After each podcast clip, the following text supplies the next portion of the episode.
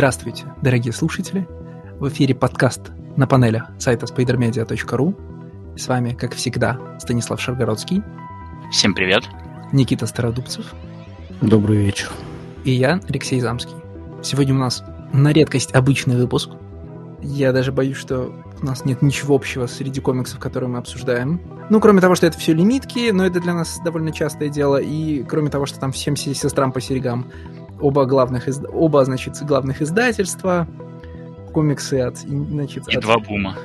восходящих инди-авторов. А, о, это бум, я все время думаю, что это блэкмасковская серия. Ну, впрочем, об этом позже. А, да, и для того, чтобы вас не потерять сразу разговорами про, про Boom Studios, вкатываемся с DC комиксов, некогда любимого мной автора, не стареющую тему и вообще. Мы обсуждаем первый том серии Deceased. Теперь уже надо уточнять, что это первый том. Э, Окей. Ну да. Э, Короче, э, Deceased в выпуске первого, с первого по шестой. э, Том Тейлор, Тревор Хершин, немножко страниц, э, как его зовут?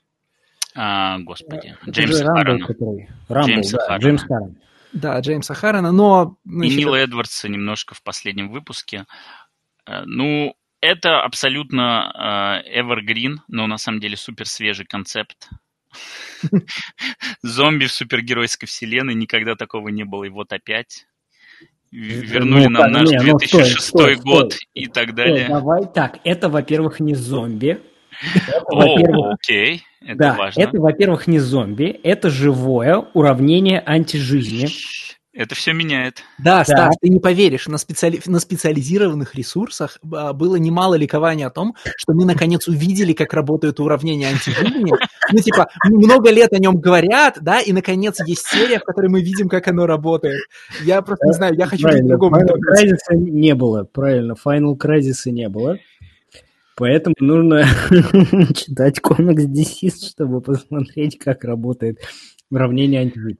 Но да, Стас абсолютно прав.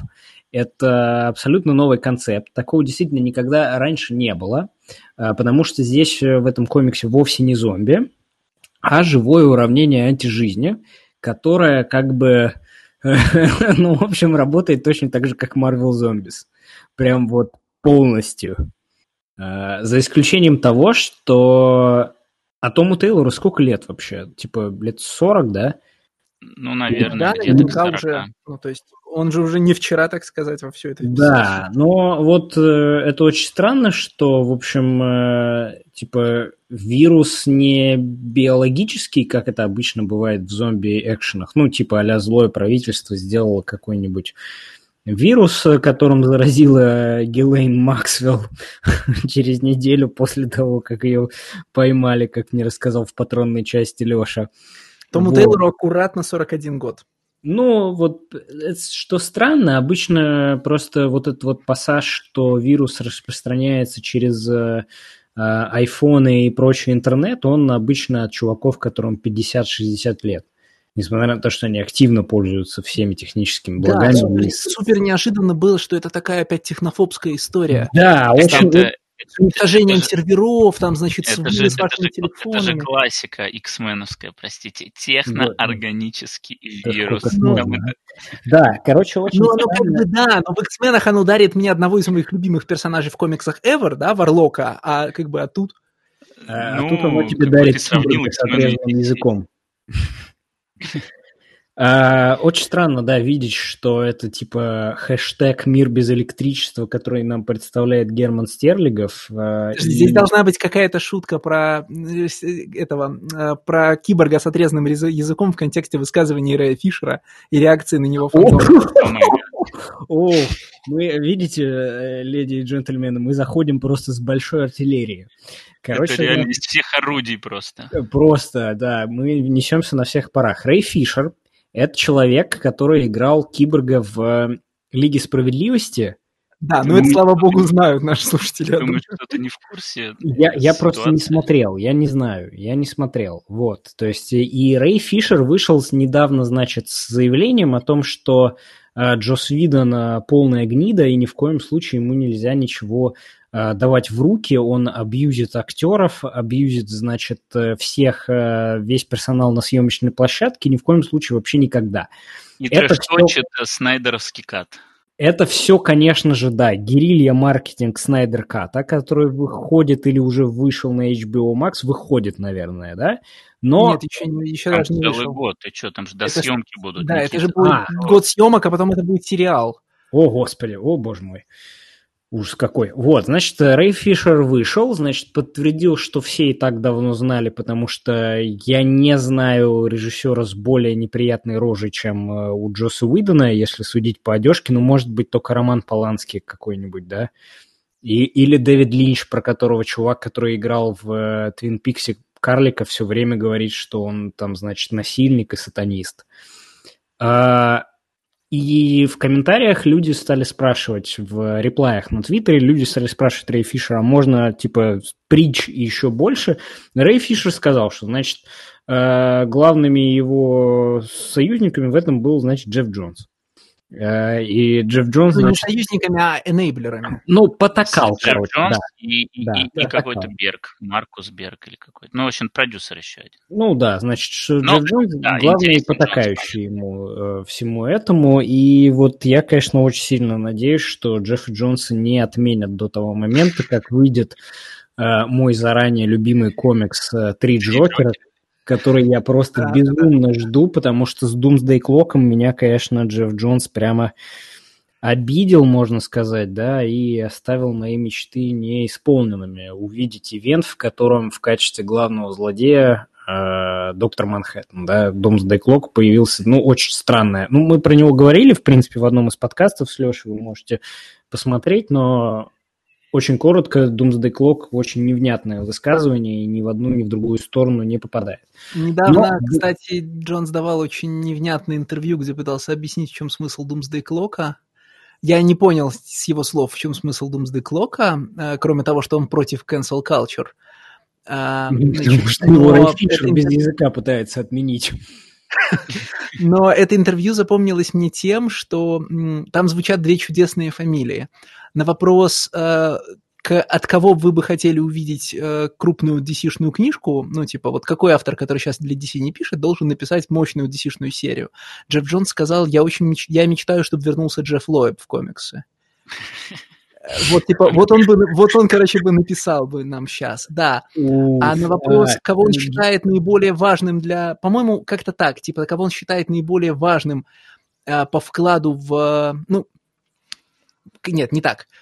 Типа, кто произвел на Джеффа Джонса уже в зрелом возрасте наиболее сильное впечатление как автор супергероики, ну, как бы вот как, про, ну, типа, как образец того, как надо работать, Джон сказал Дэн Юргенс. И вот эти две фамилии – это все, что надо понимать про современного В Джеффа Джонса. принципе, э, ну, чтобы вы понимали, дорогие слушатели, Дэн Юргенс не обладает вообще никакой, как бы, как нам сказать, corporate culture. То есть, э, если вы откроете его твиттер, вам сразу же все станет понятно и, ну, типа, можете... Нет, ну, слушай, я безусловно полагаю, что Дэн, на Дэна Юргенса он молится, потому что Юргенс знаковый автор э, Легиона. Не, не, А- нет, Дэ- нет, стой. Дэн Юргенс действительно как бы очень плодовитый и очень важный автор, потому что это, вот знаешь, это такой атлант, короче, в DC вселенной, который держит всякое говно у себя на плечах. Дэн Юргенс действительно очень важный.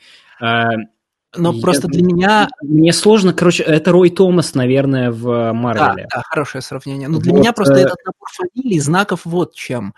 А, значит, э, Джефф Джонс, который скоро полтинник разменяет, если я правильно понимаю, в качестве ключевых имен в супергероике называет, ну, называет дедов за 60 лет, да? Юргенсу, по-моему, Э, вообще уже Слушай, я как бы, ну, не, понятно, э, кто ключевые смысле, имена у он, Джеффа он- Джонса. он- он называет тех, на ком условно рос. Нет, нет, Ну, ну, не совсем. да, Рос- ну, на канале ты работал Не, рос, рос профессионально. А, рос в профессиональном плане, да, таким. конечно, да, да, да. Ясно. Здесь я соглашусь, Да, но- Джефф наверное, в меньшей степени он больше к ТВ относится, и здесь, может быть, Джефф Ллойд Не, подожди. помог. Когда Джефф Джонс рос профессионально, э, Лоя писал с Сейлом все эти бэтменовские комиксы. А, мгм. ну, я не думаю, что они сильно пересекались. Я более уверен, что Джефф Лойб ему давал какие-то советы или менторство, когда сам Джефф Джонс стал, значит, э, развоплощаться вот во всякие вот эти ТВ-сериалы типа «Зеленой стрелы», «Флэши» и про ну, Мой посыл здесь в том, что Джонс бесконечно обращен в прошлое. То есть каким бы он ни был хорошим автором, да, он он сам себя ограничивает в визионерстве тем, что он всегда смотрит, ну, назад. Да? Ну... Надо было называть Снайдеров, желательно обоих. Не, ну Снайдер, э, Снайдер пытается сделать из э, DC Marvel 2010-х, и я, кстати, не, не уверен, что это прям супер такая плохая вещь. Слушайте, давайте про Тома Тейлора. То есть вот ну, короче, значит, да. В, Не про комикс хотя бы, но хотя бы про Тома Тейлора. В Deceased, в Deceased есть э, киборг с отрезанным языком в качестве двигателя сюжета, в качестве такого вот энджина, да, э, является киборг, которого крадет Дарксайд, э, у которого отрезают язык, его мерджат с. Black Racer — это новый бог, который а-ля смерть. Вот. А, и, значит, э, он э, еще с Final Crisis кибернетический, а не просто афроамериканец в лыжном обмундировании и шлеме рыцарском. А, и, э, значит, киборга сбрасывают, значит, потому что Дарксайд, на Дарксайда работает плохо антижизнь, тоже превращает его в зомби, апокалипс взрывается, но там есть очень такой интересный момент – что э, на Десада уравнение антижизни не работает. Очень интересный момент. А, Леша, объясни мне, почему. Что это? Вот, вот там буквально throwaway фраза, что значит там Десад оперирует на киборге, рядом стоит Дарксайд, да, я сцену-то помню, но я не знаю, о чем речь. А, ты знаешь, ну... Это вот, э, ну, что я пропустил из э, четвертого мира, что на Десада не работает э, уравнение антижизнь. То есть я уверен, что это все-таки что-то здесь должно быть спрятано. Том Тейлор бросил вызов Никите. Да, ну смотри, э, я вообще э, эрудиции Тома Тейлора всегда доверяю есть как бы он э, пропивает талант зря, в том смысле, что в DC его используют очень причудливым образом всегда. Но это я пытаюсь как-то, значит, пере, перехватить направление. А ты мне скажи, пожалуйста, вот э, пока мы далеко не ушли, в твоем понимании Deceased это э, пришли и спросили, кто хочет написать, или пришли Том Тейлору сказали, что будешь писать, или это Том Тейлор пришел и сказал, у меня есть офигенная оригинальная идея. О, у меня есть теория на этот счет вот все, все, как ты любишь, когда мы предсказываем, как работает издательство. У меня просто тоже есть видение, ну давай расскажи. Я, значит, я думаю, что с этой идеей пришли к Тому Тейлору, но пришли адресно. А, дело в том, что Deceased, судя по тому, как он развивается, полностью повторяет а, схему развития инж... тейлоровского инжастиса. А, есть такая, ну, типа, есть такой жанр супергероики, как бы это сказать типа короб, значит, э, коробка с, с хорошими идеями. Не с хорошими идеями, а коробка с интересными комбинациями, да? Вы берете какую-то большую мысль, вбрасываете, ну, типа, what if phones by but bad, да? What if Superman but bad? Ну, вот это вот все, да? А из нее получается потом, да, комбинации, потому что здесь тоже есть что-то нужно... очень том Тейлоровская штука, когда Блэк Кенри становится зеленым фонарем.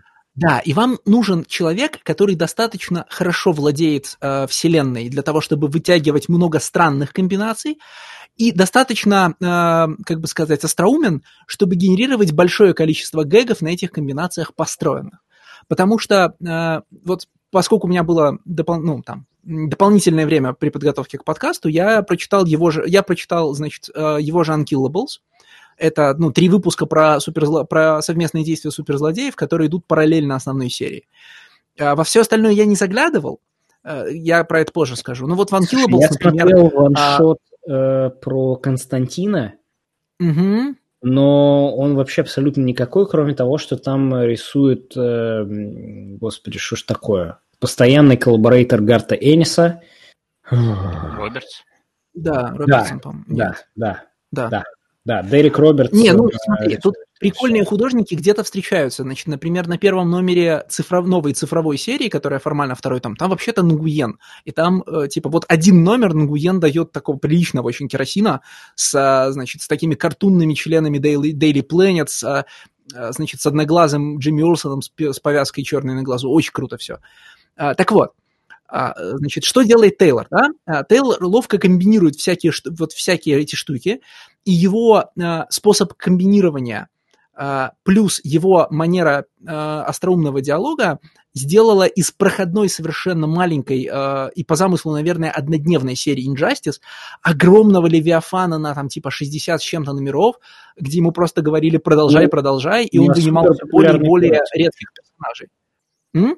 Ну, Injustice это, по сути, такой как бы Ultimate получился DC, потому что туда можно было заходить абсолютно ничего не зная, там, там все конфликты прописываются сразу же, художника там в принципе нет, то есть ему можно было не платить.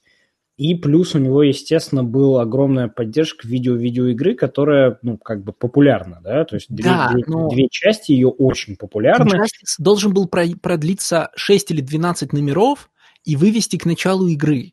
А, а, а фактически BRQ, да, да, и так далее. год два, год три, год четыре и так далее. Вот у DC сейчас происходит то же самое. Он разрастается как раковая опухоль лимитками, ваншотами, вбоквиллами. Вот ну, это, значит, это смотрите, у него. А, самый продаваемый комикс DC за прошлый год.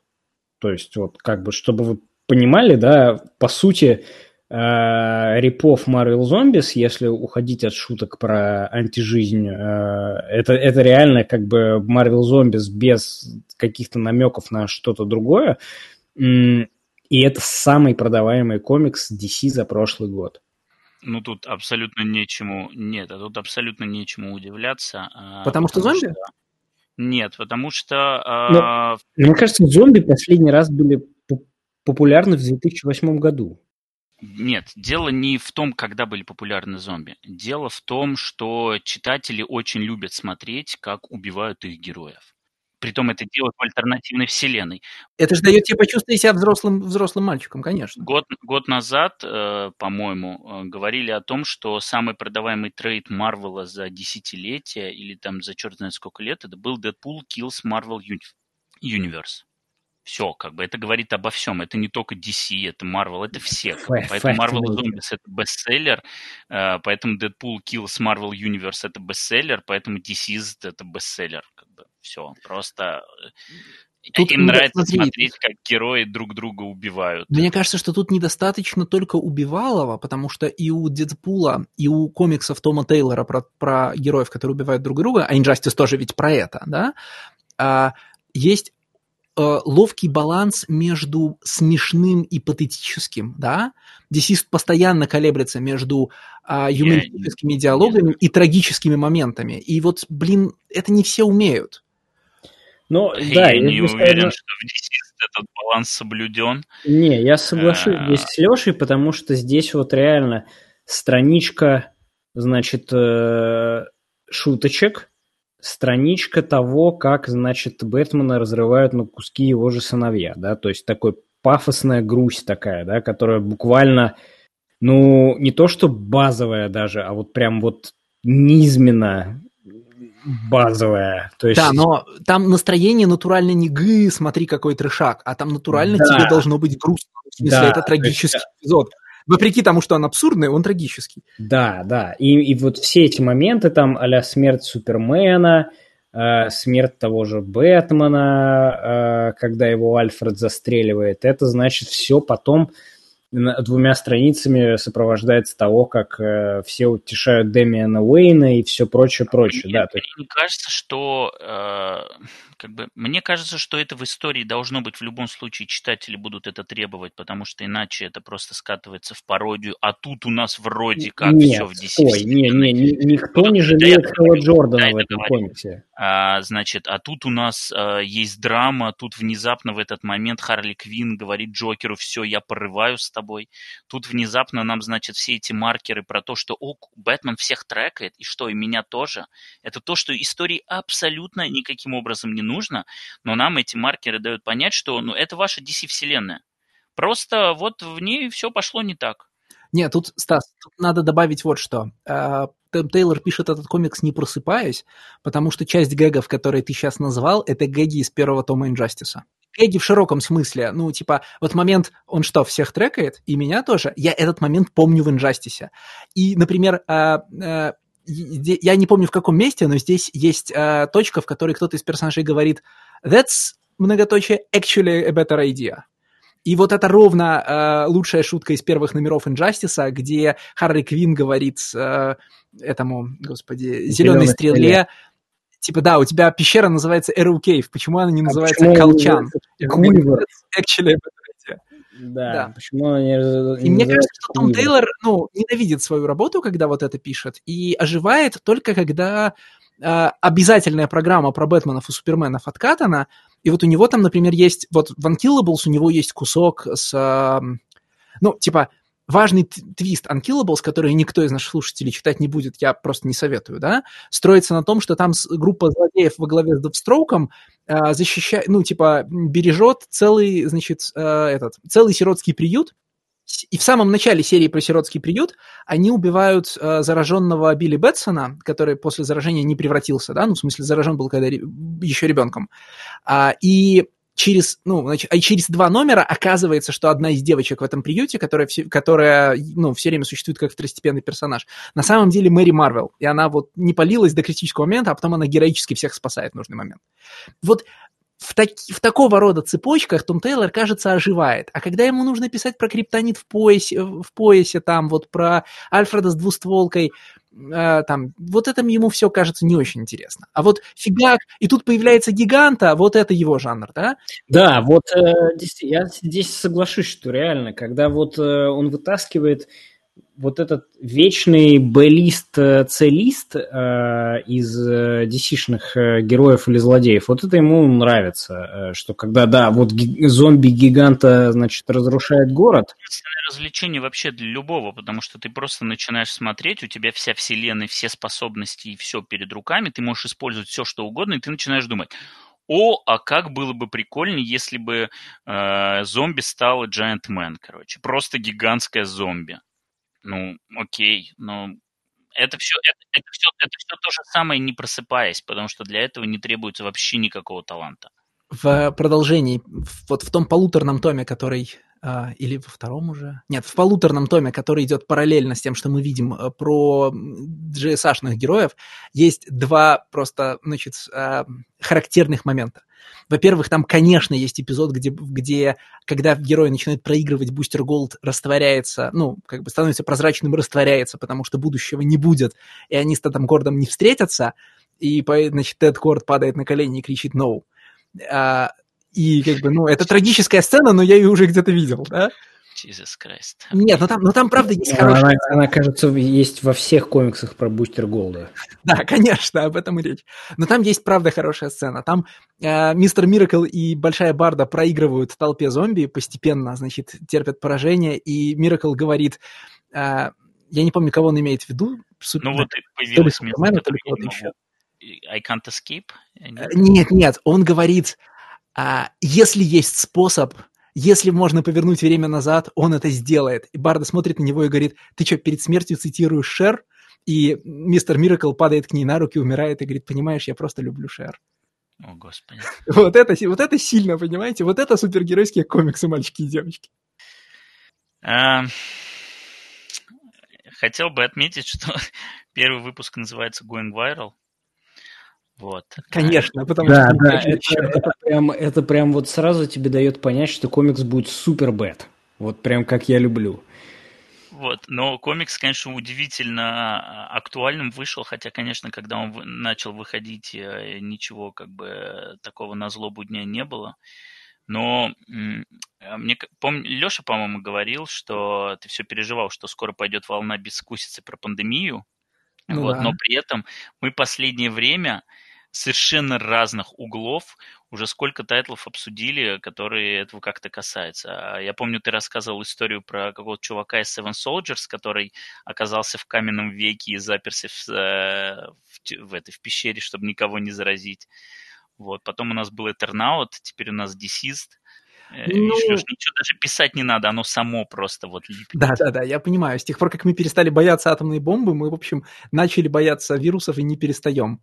Все, когда вот только же все начиналось, все же говорили, э, пересмотри, но лучше не пересматривай фильм «Контагион», да?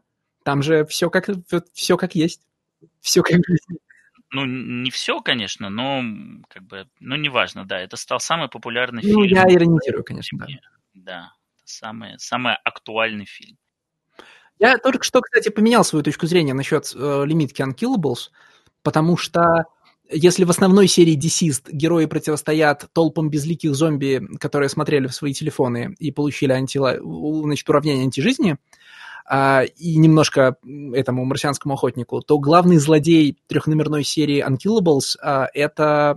это Чер- чер- черный Адам, наверное, Нет, да? это, это Чудо-женщина. А, Unkillables Воу. продолжают они, ну, как бы продолжают финал Десизда, и все три номера за толпой суперзлодеев, которые защищают, э, значит, сиротский приют, охотится, ну, значит, зомби-чудо-женщина. Не, я просто подумал, что если сиротский приют, в котором Билли Бэтсон и Мэри Марвел, то главным злодеем будет Черный Адам. Не, у Черного Адама есть отдельный номер вот в Digital Only серии, который почему-то полностью повторяет фабулу эпизода со Смолвилем. То есть весь, э, короче, весь выпуск «Черный Адам» просто защищает Кандак успешно, да, я так понимаю, что он им вырубил электричество, там, короче, включил, вырубил электричество в телефонах, включил электричество по периметру и все такое. А в конце он обнаруживает, что его жена прячет от него в подвале его сына, который заражен.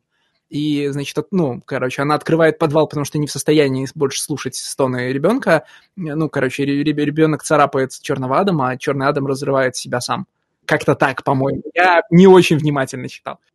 Вот, кстати, вот единственная вещь, которая, мне кажется, совсем инородной для основной серии, это кусок в Смолвиле, конечно. Потому что, ну... Слушай, вот этот меня... момент, когда я спрашиваю, что хотел сказать автор. Меня, меня вообще оскорбил, простите, а, момент, когда Супермен просто селфиш прик а оставляет, значит, двух могущественных супергероев, ну ладно, один не очень, но вторая зеленый фонарь оставляет, чтобы они, значит, прикрывали тут его жену и сына, пока он сам летит спасать своих родителей. Не, ну он это же за секунду может сделать, это такое. Я... Ну нет, ну я согласен со Стасом. Это такой, короче, очень странный посыл. Да, типа, ребята, не обращайте ни на кого, пожалуйста, э, спасите мою жену и сына, пока я спасаю своих родителей. Знаете, что меня больше задело в этом комиксе? Что они просто тупо, короче, убивают людей. Там есть прямо страница, где Супермен, э, где закадровый текст Супермена говорит, что, типа, главное не думать о том, что это люди, и просто разносит их в мясо. И потом он убивает Флэша, и там есть, ну, и тоже говорит, типа, он больше не человек, ну, дескать, так поэтому можно. Это, конечно, не супергерой, ну, в смысле, это не это супергеройские, но не суперменские комиксы. Это вообще не суперменский комикс, потому что Супермен, он всегда про always away. Он всегда про There's always away, и это было прям супер странно, что Супермен э, дает целый спич о том, что убивать людей норм. И ты такой, как бы, ну, окей. Это, это, э, вот этот вот спич можно было давать кому-то другому, но и, и вот этот вот спич ни в коем случае нельзя давать ни Супермену, ни Бэтмену, потому что у Супермена есть There's Always a Way, а у Бэтмена есть э, ну, наказание за то, что он убил Дарксайда. Да? Ни в коем случае нельзя, потому что вот ну, как, ну, как эту штуку можно давать Wonder Woman, потому что она Максвелл Лорду шею, шею прикрутила, да? Ну, или Хеллу Джордану. Кстати, Максвелл Лорд есть в Unkillables, и, значит, конечно, Woman рвет его пополам вдоль, как, вот типа как лист бумаги. А, а Максвелл Лорд, он появлялся уже в каких-то, в каком-то кино? Нет, не Максвелл Лорд, простите, нет, там есть Вандал Саваш, конечно. А, ну Вандал Саваш это так, это так себе. Не, Максвелл Лорд же будет в кино, вот, которое 1984, да, будет правильно? в кино, и я боюсь, да, и как бы это будет, я чувствую, это будет сильный кринж, конечно. А кто Максвелл Лорда играет?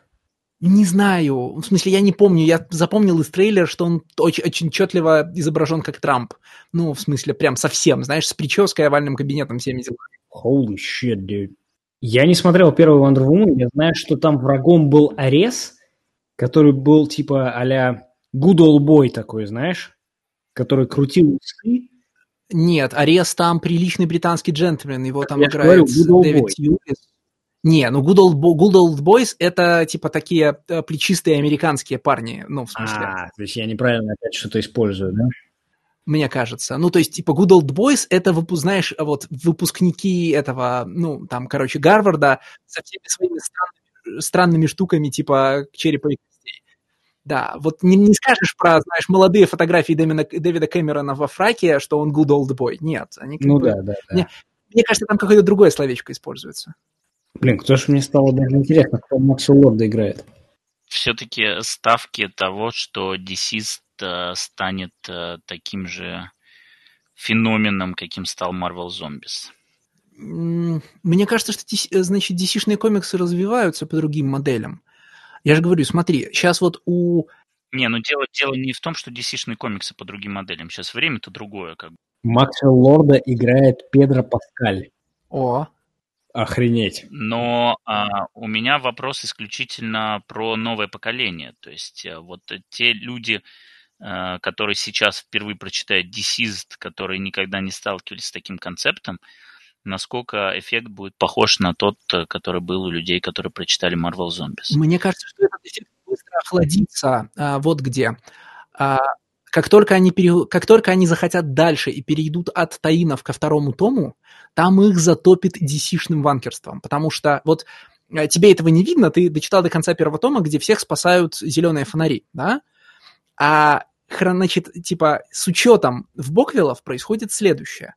А, большую часть людей спасают на, территор- на территории вот этого готэмского заповедника, построенного Poison Ivy, а, укрывшиеся там Доктор Фейт, Затанна, господи, fuck Дон yeah, Матрой. Fuck yes. Этот какой-то детектив Чип.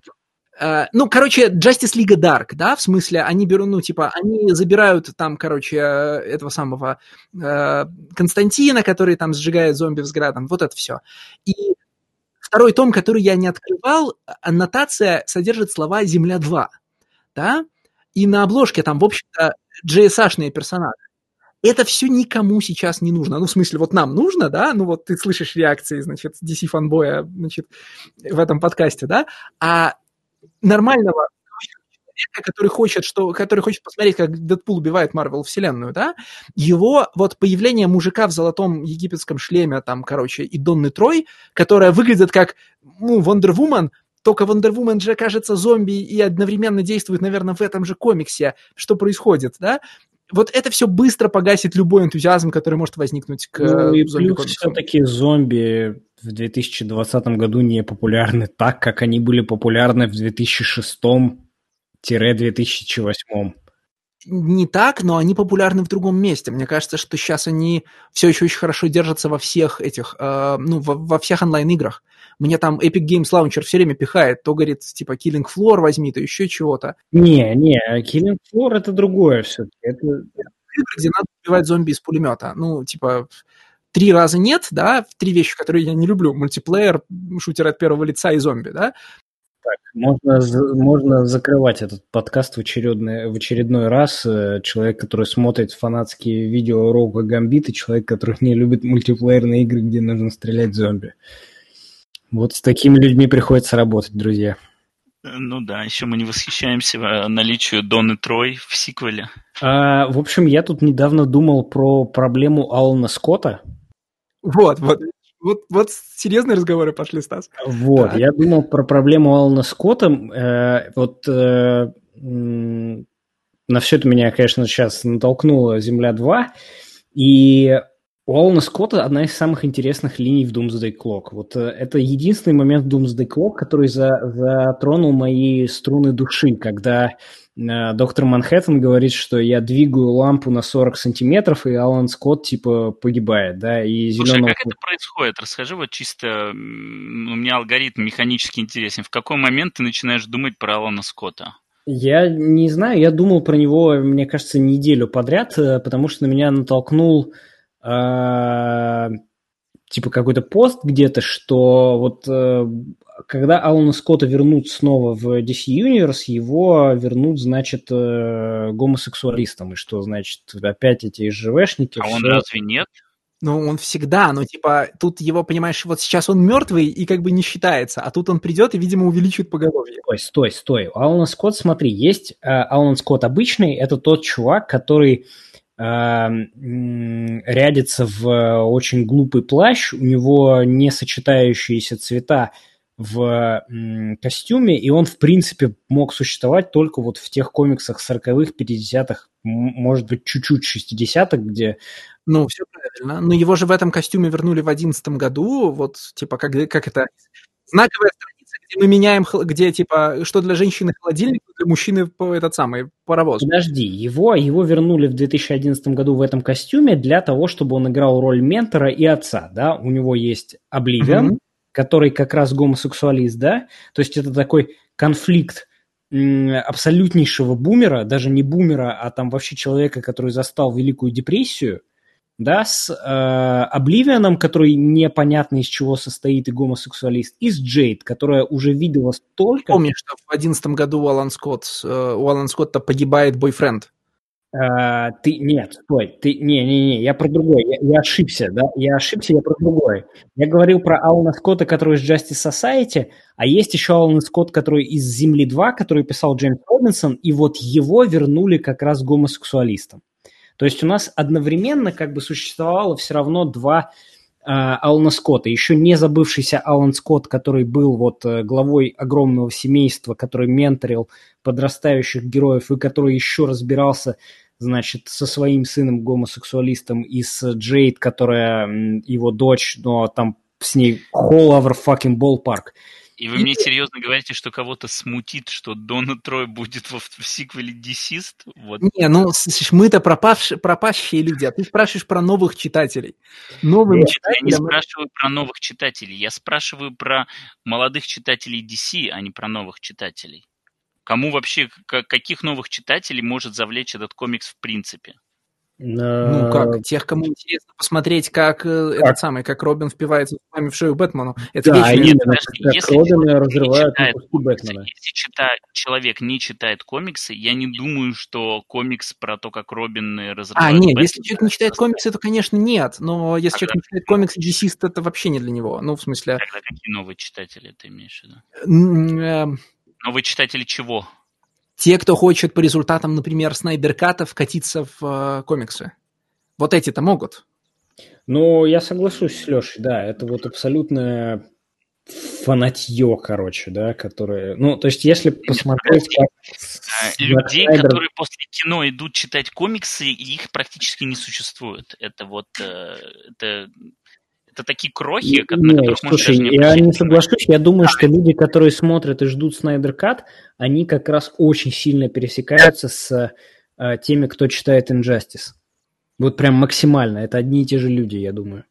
Да, ну так это же не люди, которые пришли после Снайдер Ката и э, читать Injustice. Нет, слушай, нет, Injustice очень accessible комикс, ну в смысле как? А Injustice это тот комикс, который ты можешь читать только его с приложением Википедии и испытывать приятное ощущение того, что ты включаешься в огромный контекст, да? А, вот, типа, когда тебе... То есть вы а, верите в то, что есть люди, которые из всех DC-шных комиксов читали только Injustice? Да, абсолютно да. Я более чем в этом уверен. Я, я могу вот... в это поверить только потому, что, как бы, я могу поверить, что с видеоигр могут прийти люди э, в комиксы. Вот то, что да. с кино люди приходят в комиксы, уже, уже показано, Нет, что не приходят. Да. Ну, как бы, окей, ну, при чем тут Снайдер Кат? Короче, я к тому, что Deceased — это комикс, который ориентирован на тех, кто читает DC. И поэтому их не должно смущать ну, наличие Доны Трой в сиквеле. Ну, я бы не сказал, что это все-таки...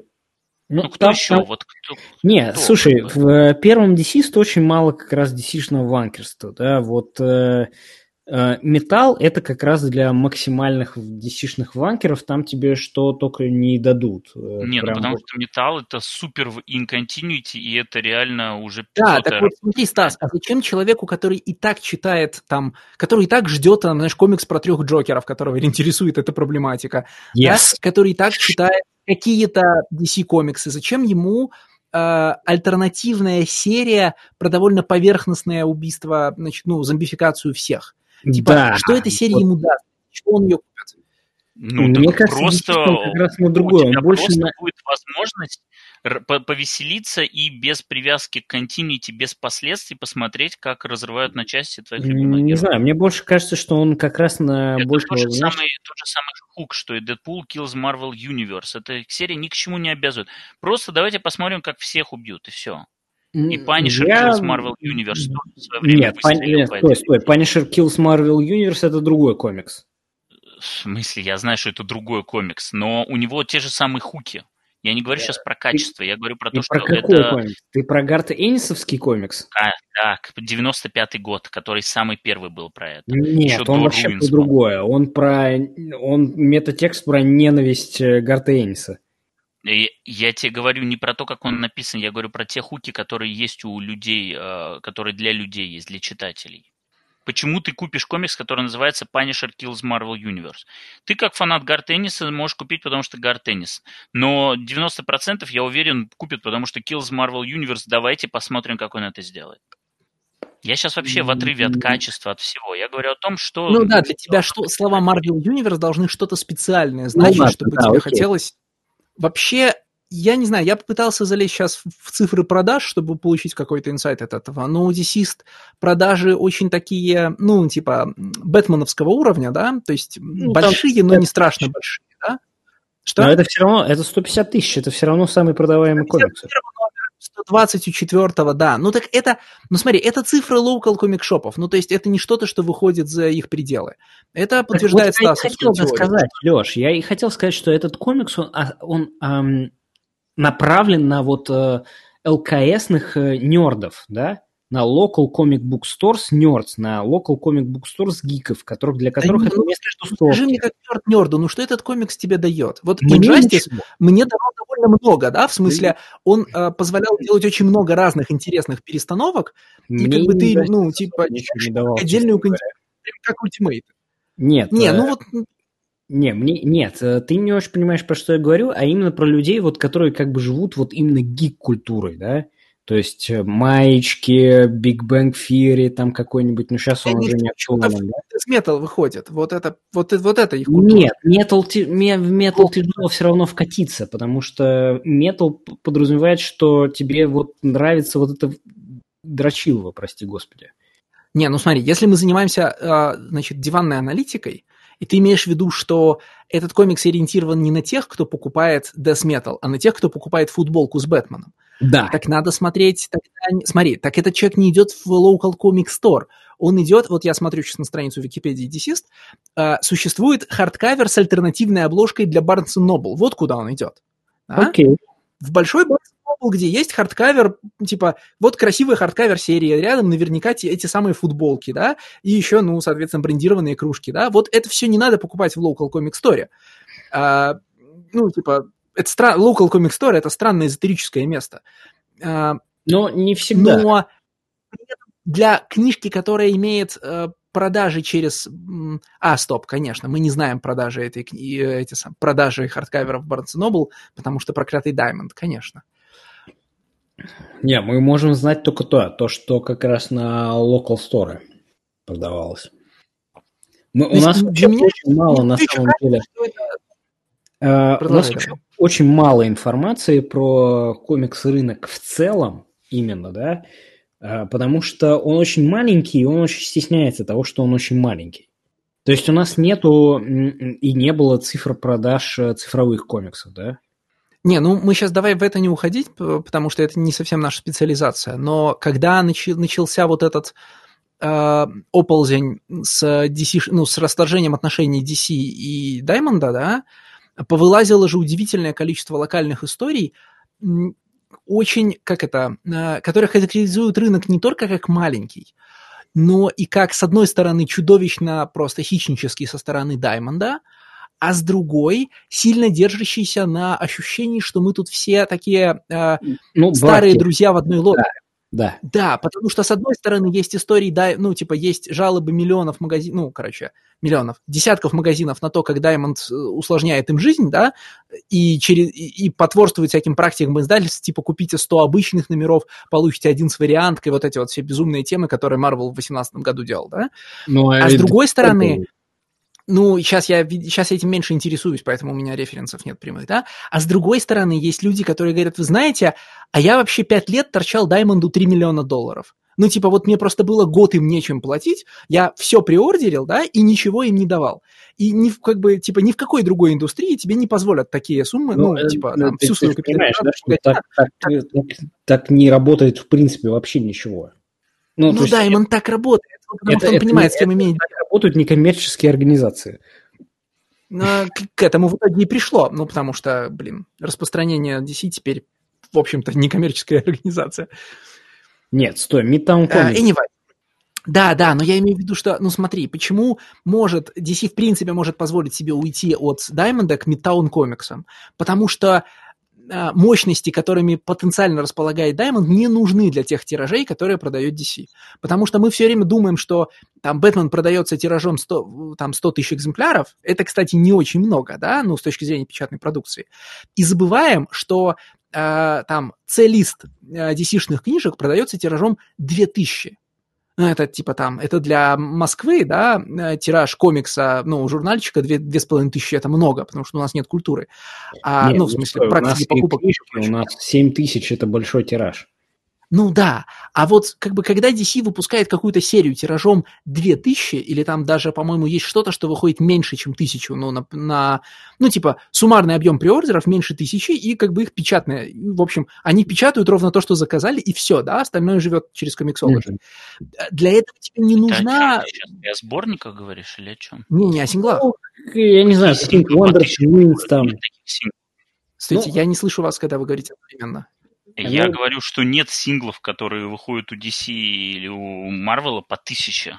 Есть у них есть точно, порог, есть. после которого они закрывают серии. Вот этот порог, это думаю, раньше был 15 тысяч, сейчас это 10 тысяч. Не, они на стадии приордера обязаны его реализовать. Они после этого его канцелят через пару номеров. Но... Не, ну понятно, конечно. Я тебе не назову первые номера, которые вышли такими тиражами, но вот когда вот был все, весь этот даймондовский бум, я очень жадно читал новости. И там натурально были вот эти потрясающие цифры. Да? Вы знаете, там какого-то ну, комикса напечатали меньше тысячи экземпляров. И, конечно, после, как бы, после этого их можно через Midtown как бы рассылать. Их, в общем-то, в руку, руками разнести можно. Ну, я здесь э, согласен с Лешей. Я уверен, что какие-нибудь там Young Justice, какой-нибудь там Wonder Twins какие-нибудь, вот такая вся чушь, они... Э, ну, Young Justice, наверное, нет, но Wonder Twins точно. Ладно, это, по-моему, знак, что нам надо двигаться дальше. Ну, в смысле... Я, я, я, я просто хотел недавно.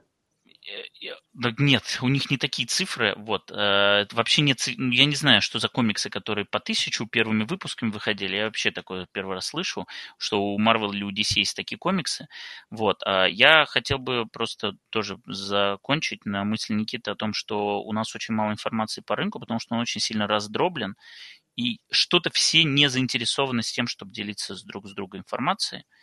Вот, потому что есть э, универсальная статистика Даймонда, по которой все э, фиксируют успешность серий, хотя по факту есть, конечно, комиксологи, у которого топ совершенно другой. И, конечно, есть э, там букскановские отчеты, в которых э, показывают, что происходит в книжных магазинах, и там ну, совсем другое. Другое происходит. Вот. Э, ну и плюс даймондовские все-таки нужно понимать, что это цифры по отгруженным, а не по фактически проданным комиксам. Да, это отгрузки, да, в первую очередь, это, конечно и... отгрузки. Это, не, это, это sell-in, а не sell-out. Мы, по-моему, про это много раз говорили. Да, и это очень сильное искажение картины того, что вот как есть. Это, Поэтому... да, чтобы вы понимали, дорогие слушатели, это сколько вот комиксов у DC Comics купили именно local comic book stores. И вот э, даже в этих случаях не купили, а сколько им было отгружено. Потому что я, честно говоря, первый раз слышу историю, что год можно не платить кому-то. Это, ну, прям, такого не бывает. Ну, там действительно был кейс про чувака, который прям вписался за этого, как его, Дж, на Дж, как его фамилия? Дж, Джованни Каза. Да нет, на Джеппи, или как его там зовут? Да, Genovese Family. Вот, он вписался, да, сказав о том, что он очень мне когда-то помог, и я ему там был должен несколько миллионов, и вот он терпел, терпел, и вот я вернул, и сейчас я готов, короче, за него горой стоять. Но понятно, что, конечно, Diamond и вся вот эта LC-шная система – это одна большая секта, простите, которая прикрывает друг друга и которая вообще против хоть каких-то инноваций, хоть какое-то изменение. Потому что, когда начался весь этот карантин и речь зашла о том, что давайте хотя бы в цифре комиксы выпускать, вот там поднялась такая буча. Это, слушай, это опять русских забыли спросить, да, это как бы совершенно не наша история. Между Нет, тем. в смысле, у них, у них поднялась, не у нас. Нет, вот что ты имеешь в виду? Нет, это у них поднялось. Речь идет о том, что когда начался коронавирусный кризис и э, магазины стали закрывать, потому что э, нужно было э, соблюдать э, все нормы, вот, э, пошли разговоры о том, как можно продолжать выпускать комиксы. Ну да, и кто-то, и DC, по-моему, анонсировала переход на цифру, типа с послед... ну там... DC, DC пошло против рынка, потому что все вписались, значит, за local comic book store, которые будут страдать, если вдруг начнут выпускать цифровые комиксы, потому что кто же потом купит печать? Хотя вроде как везде и всюду говорят о том, что это все-таки две разные аудитории, и ну, абсолютно. мы видим, ну, как, как видим даже сейчас, когда вот Marvel вернулся, и у них э, некоторые серии, которые были начаты, и они перешли на Digital Only, люди начали вопить просто, пожалуйста, допечатайте. То есть мне все равно, что она есть в цифре. Я хочу купить это вот сингл, где подержать его в руках и закрыть эту серию. И э, тогда издательства пошли на поводу у local comic book store и на два месяца перекрыли себе денежный поток. И вот э, единственное, кто не пошел, это DC, который начал выпускать цифру, и потом, соответственно, позвали Midtown Comics и DCBS для того, чтобы те Я вообще не открывал практически ничего из uh, Digital First DC-шных комиксов, потому что они выглядят, ну, абсолютно, как бы это сказать, insubstantial, да, но они выглядят, в числе прочего, как такая uh, Короче, если бы я думал, что... Если бы я считал, что у них есть какой-то профсоюз или, знаете, там, страховка для подрядчиков, я бы полагал, что они выпускают только для этого. Потому что эти комиксы выглядят как, э, значит, финансовая, как финансовая помощь э, художникам во время, зак, ну, значит, закрытой индустрии. Вот, в, вот, типа, в Digital First вариантах DC's, да, да, значит, один, вот, типа, один комикс нарисовал Нгуен – один комикс нарисовал Джан Доменика. А, там вот серия таинов, она просто, она собрана из каких-то загадочных художников, очень разнокачественных, вплоть до того, что там по соседству с Жан Доменика есть, ну, абсолютно нечитаемые номера. Я не помню, как зовут этих людей, но вот просто вот открыл, э, увидел пластмассовые манекены и закрыл. Это даже не вот мой любимый, а, значит, этот... Микель Джанин. Да, это вот даже не Джанин, да, но вот понимаете, на их фоне Джанин еще художник, там просто было страшно смотреть на то, что я открыл. А, может быть, правда, так покрашено было, но не знаю. А, и... Угу. Ну, и мне кажется, что это, типа, они просто собрали всех художников, кому просто нужна была копеечка для того, чтобы они что-то нарисовали. Э, мне кажется, здесь все-таки другая штука. Я думаю, что все эти Digital First серии выходят э, из э, соглашения с Comixology э, по улучшенным э, тарифам для распространения основных серий. То есть DC приходят, Comixology говорят, мы хотим получать больше процент от Comixology, мы хотим, чтобы Comixology больше промил DC, потому что у Comixology, как у магазина, есть внутренний какой-то пакет, разные инструменты по продвижению отдельных серий, чтобы они лучше продавались. Те говорят, окей, но давайте-ка вы нам тогда какой-нибудь эксклюзивный контент. да, договорились, мы вам в год будем поставлять, не знаю, 20 э, ваншотов, ну, неважно. Полной херни, 20 ваншотов. Да, нет, просто, просто которые будут у вас. Да, никто не обязуется, что их будут писать Джеффа Джонсы э, или рисовать Гэри Фрэнки, просто вот у вас будет 20 э, там выпусков эксклюзивного вашего цифрового контента. И все, а потом они туда отправляют кого хочешь. То есть они могут там тестировать художников, а, прежде чем а, на принт комиксы их брать. Что угодно. Главное, это реально вот просто, чтобы отстали. Чтобы мы вот в контракте, у нас есть строчка, чтобы эта строчка была выполнена. Нет, там технически-то какие-то нормальные, значит, люди их даже пишут, ну, в смысле, э, не те, кто там, не те, кого мы бы с радостью читали, а я имею в виду, а те, кого, там, условно, в DC активно публикуют, ну, потому что там Тайниан, по-моему, пишет какие-то, э, типа, Digital First и еще вот такие люди. не, не очень интересные нам, но активно продвигаемые DC, да? Но, конечно, нет. Вот, а этот самый Стив Орландо, нашел я первый выпуск Aquaman Deep Dives, так и не открыл. Ну, потому что зачем? Короче, как понятно. Как ты, ты не читаешь комикс про Аквамен, Алексей? Я читаю только ongoing, ну что ты. Я же как а, бы... Все понятно. Дозируешь. Да, я получаю, ну, в смысле, я читаю еженедельную газету, знаешь, ну вот это как, типа, какие вести с фронта у нас, да? А вот так, чтобы еще читать какие-то вот, знаешь, ржевские рабочие, это как-то избыточно для меня. Последнее, что хотел сказать про Десист, это в том, что здесь совершенно ужасный Тревор Херсин. Просто я не знаю, что с ним случилось, но у него э, какая-то странная искаженная анатомия, у него какие-то очень странные головы, они маленькие, и на некоторых э, панельках они прям совсем маленькие, и это выглядит супер крипово. Э, но зато здесь есть 8 страничек Джеймса Харрона, и, ну, как бы уже комик существует не зря. Это он тебя так заманивает. Первый номер открываешь, там Джеймс Харрон, там моднейшие... Слушай, для читателей DC Джеймс Харрон вообще ник, ну, никто просто. Нет, странички-то крутые, ну, в смысле, странички они... крутые, ну, как бы... Неважно, знаешь ли ты, кто такой Джеймс Харрон, просто ты открываешь первый номер Десист, и там реально очень крутые страницы с досадом, который забивает, короче, железный костыль в киборга, да? И ты думаешь, ух ты, сейчас пойдет, а дальше не пойдет. Э, ну, вот если бы он с этого начинал, я бы еще понял вот этот обман. По факту он с Херсина начинает. И, короче, давайте двигаться дальше.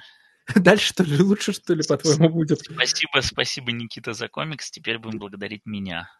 Да, дальше мы переходим к комиксу Faithless Брайана Азарелла и Мари Лавет. Эм, да, это, это э, слушательская заявка, по-моему, нет? Или, или твоя? А, да, это, это слушательская. Да, это слушательская. Я ее, я ее просто лоббировал, простите. Да, и... Эм, Слушайте, да. Объясни дали, свое поведение. Не дали, короче, мне э, Generation Gone пропихнуть. Который да все, был... уже, все уже, хватит, ушел этот поезд. Вот, значит, перед нами, значит, восходящая звезда испа- испанских комиксов, перетащенная, значит, старыми развратниками на американскую, значит, почву, и надо с этим как-то теперь жить. Эм, ну, это, это мой главный, как бы, главная причина, почему. Мне интересно в подкаст тащить новых э, интересных людей, но в основном художников. Мне интереснее в подкаст тащить новых художников. Я, поскольку тут там, э, откроем ми- мизер внутренней кухни, да, выпуск записывается несколько позже, чем мы собирались, у меня было несколько дней, когда мне уже было не надо читать что-то к подкасту, а второй раз читать серию Faceless, например, ну, это типа 15 минут перечитать серию Faceless. Э, поэтому я заботанил, и я, значит, я прочитал все комиксы Мари Лавет, до которых смог дотянуться. Э, благо, значит, ее, э, благо ее графический роман Лауд вообще, типа, без слов, поэтому не нуждается в переводе на английский язык. Ну, почти без слов, да? И легко читается, значит, в испанской пиратке вот как родной. Э, значит, это надо, это я вам скажу цельный трип, короче, читать Лавит, особенно по хронологии потому что ее автор, открывающая авторская работа, с которой она стала э, известна в Испании, судя по ее интервью, и которую только в этом году издали в США, но, типа, не ошибитесь по датировкам, Heartbeat — это ранняя работа, это прям да, аниме-манга как есть.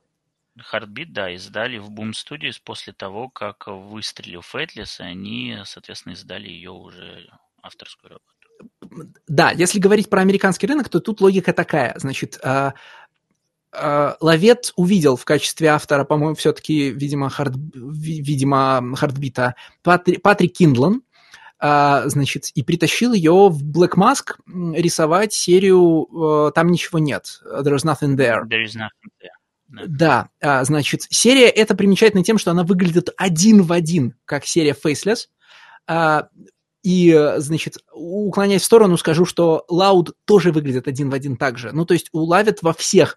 Э, каст главных героинь э, улавят во всех романах абсолютно одинаковый. И главная героиня у нее во всех э, вот работах, кроме Хардбит, абсолютно одинаковая внешне. Вот это вот одинаковая, ну, э, вот, вот этот тип брюнетки ей, видимо, очень нравится, она всегда делает ее протагонисткой. Э, серия There's Nothing There — это, ну, такая как бы шестое чувство и широко закрытые глаза на 50 копеек, значит, и там еще сдача остается, а, потому что при том, что Киндлан там в backmatter е пишет а, длинные прогоны о том, что он делает комиксы, которых больше не делает никто, объяснить вам что-то про этот комикс ценного я вообще не могу. Самое примечательное в нем — это backmatter первого номера, где Киндлан говорит, мы с Розенбергом написали хороший комикс, а потом мне было лень ездить по конвенциям, а Розенберг ездил по всем конвентам, там, короче, от, э, дел, давал автограф, жал руки и улыбался всем. Поэтому потом его позвали в Марвел, а меня нет. И я поэтому, значит, Э, я по этому поводу решил делать авторские комиксы, чтобы и вот теперь уже точно я сам буду ездить по всем конвентам, всем буду улыбаться, скажите мне, чьи руки пожать, я тоже очень хочу в большие комиксы. Это, ну, просто чудовищная страни- страница Бэкметтера, которая при этом объясняет все остальное, потому что uh, There's Nothing There — это прям, ну, комикс-пич, да? Там нет ничего, что нельзя экранизировать вот прямо сейчас, прямо по телевизору на телевизионные бюджеты. Там ничего интересного не происходит. Э, там также много, окей, да, там также много секса, как в Faithless, только Киндлан его больше стесняется, да, потому что, как бы там, Киндлан просто сценарист комиксов, а Азарелла известный старый развратник. Э, удивительно, почему я на этом всем останавливаюсь так, что Heartbeat — это вообще другой комикс. Heartbeat — это амери, америманга с очень тонкой, очень выверенной и четкой линией э, ну, души, да, э, с большой деталировкой, с аккуратными контурами, а, с супер вычерченными фигурами, а, большим вниманием к складочкам на одежде, пальцам, а, там, знаете, ступ, ну, там вот ступенечкам, переборочкам, вагоночке, вот всему подряд, да, сверхдетализо... сверхдетализированная и тщательно сделанная вещь. После этой работы, э, вероятно, так сказать, отдав должное там каким-то манго-богам и кому-то еще, Лавит отпускает руку и начинает с, каждой следующей, с каждым следующим комиксом делать все более экспрессивную, грубую и резкую линию. Э, и я думаю, что если мы там доживем до третьей лимитки Faceless, это будет уже там такой, ну вот, все как я люблю, да, значит, э, персонажи, которые вообще неразличимы за, ну, за, за скоплением ли, линии фигур. В смысле, никак, никакого представления о том, где здесь начинается человек и заканчивается декорация, потому что все это большой поток линий.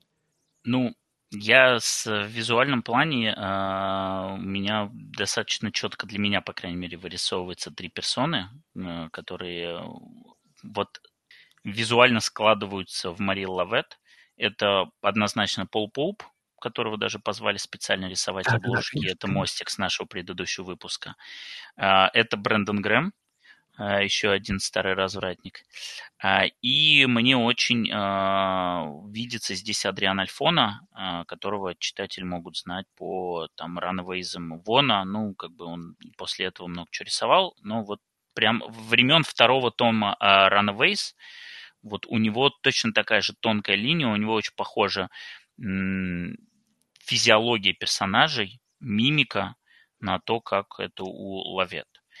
Вот Но... Брэндон Грэм это очень хорошее сравнение, потому что и Faceless, и Nothing Out There это такие комиксы, что если бы в комиксах Брайана Грэма, Брэндона Грэма про секс просто больше не было ничего, кроме секса. Ну, там у Брэндона Грэма есть еще какой-то посыл обычно, да, а здесь просто ничего. Э, ну, мне еще очень нравится ты я такой с таким первый раз сталкиваюсь, что у Марии Лавет подписана каждая страница комикса. Абсолютно каждая страница Подожди, комикса. Мы недавно же обсуждали кого-то, у кого то же самое вот сделано, нет? Нет, я не видел такого ни разу, чтобы подписана была каждая страница. Художники очень любят подписывать какой-нибудь клевый splash page, вот это прям, пожалуйста, вот прям посмотрите, и это шедевр уже просто, и вот сам по себе как бы это уже произведение искусства, поэтому я, пожалуй, подпишу, и хоть, пожалуйста, в галерее выставляйте. Вот. А, тот же Брэндон Грэм не то что грешит этим, это его фишка, он любит вот обязательно везде подписывать Брэндон Грэм комикс, вот такая печать как бы качества. Вот. Сразу то, что к нему а, привязывает эта работа. А у Марии Лавет абсолютно каждая страничка, на ней есть такой маленький шилдик LL и год. Там, типа в данном случае с Faceless это LL18, ну, потому что у нее ловет две L подряд.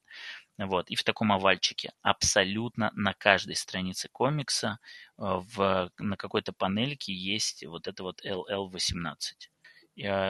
Честно не знаю, какой вывод из этого можно сделать.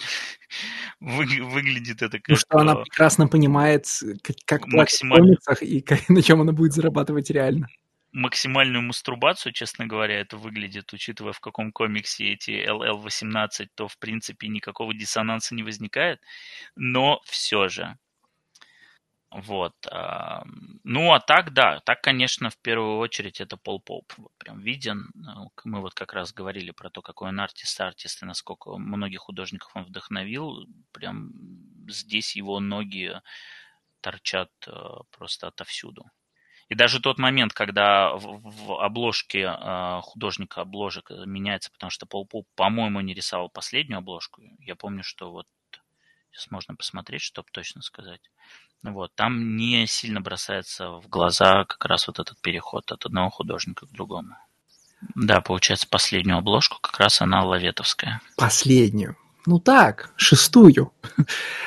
это же вот... Ну, последнюю в той мини-серии, да, которую ну, мы обсуждаем. Это же моя любимая тема последних выпусков, да, вот, значит, э, комиксы «Обман». Значит, лимит... Не, по-моему, по-моему, Faceless, вот я сразу в, до, превентивно до того, как ты нанесешь удар, поставлю блок, по-моему, Faceless сразу преподносился как трилогия. Трилогия — это три каких-то законченных произведения, которые связываются между собой, в которых вот э, чтобы, значит, в первом томе трилогии что-то должно произойти и кончиться. А шесть номеров Faceless — это натуральная завязка кинофильма. Ну, 15-20 минут хронометража. Она еще причем... А, первый выпуск еще меня так нормально, а, значит, зарядил, потому что первый выпуск выглядел как э, Окей, это отключился не Крейг. Так вот, первый выпуск меня нормально зарядил, потому что первый выпуск выглядел как такая, знаете, не знаю, как фильм Скорсезе After Hours, например, как бы это сказать, как uh, мистическое путешествие, изображенное в городских декорациях. Это, конечно, не комиксная тема, приготовился уже в причтении нытья, потому что, ну, типа, все это легко можно показать в кино, вот это вот путешествие на край ночи, все дела. И непонятно, для чего это делать в комиксах, кроме как для модного питча в телек или кино. Но потом оказалось, что и этого типа многовато аванса, э, потому что со второго по шестой номера это, ну, натурально первый акт кинофильма. Там каждый выпуск ну, ладно, может быть, меня при перечитывании показалось, но каждый выпуск читается, ну, типа, за 10 минут. Происходит в них, ну, почти ничего, да. Если если ты не ориентирован на то, чтобы разглядывать ну, нарисованных голых людей, а в 2020 году, ну, как-то все уже, да, по-моему, кончилось. Типа, кончилась такая специальная задача комиксов смотреть на обнаженку, да, то там, ну, реально происходит два сюжетных бита на выпуск. И, в общем, все, что нам успевают сказать за шесть номеров, вот художница попала, значит, в мир богемы и испытала искушение. Точка. Все.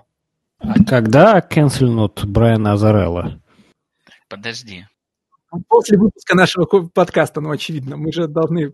А, слушай, я вот не согласен по поводу того, что мы перешли ту стадию, когда обнаженка не должна представлять интерес. Мне кажется, что а, сейчас, сейчас а, есть, ну, не то что ревайвал, но просто она заходит с других а, фронтов. Потому что раньше, если это был удел всяких аватаров, зенископов э, и прочих, аватаров ранних, вот ранний аватар, это просто сплошная порнуха. А зенископ, он такой как бы на грани. То сейчас обнаженка пошла уже в большие издательства. И, например, вот у Image была это комикс про фури порн, э, про, э, я не помню, как он назывался, итальянская художница пришла со своей работой, и там 8 номеров про то, как главная героиня, по-моему, она свинья, ну, как бы антропоморфная такая, вот, а, и вот у нее там происходят какие-то эротические приключения. А, теперь, соответственно, вот Азарелла, мне кажется, для такого мейнстримного читателя, который не заходит вот в совсем уже C-D-лист издательства, который читает uh, Image и Boom, который на самом деле сейчас два главных авторских издательства штатов, вот для них такой уровень а, обнаженки, это прям, ну, событие, это Не, ну, откровение. Погоди, а, я могу понять, отлично могу понять Фурли, да, в смысле, это, типа, это основной источник, Фури-порн основной источник дохода всех художников интернета сейчас, да. А, Я могу понять какие-то вещи, которые невозможно просто так найти в интернете, наверное. Ну вот, типа, на Фури-порн это, вероятно, довольно сложная штука. А, Чтобы ну, найти в интернете? Не, ну в смысле, нужно идти на какие-то платные патреоны, наверное, вот что-то такое. Но Ой, да я просто нарисован... Нет, ну, сейчас я сформулирую иначе. Смотри, Не, просто Леша усиленно пытается показать нашим слушателям, что он-то как раз все равно ему по поводу фурипорна.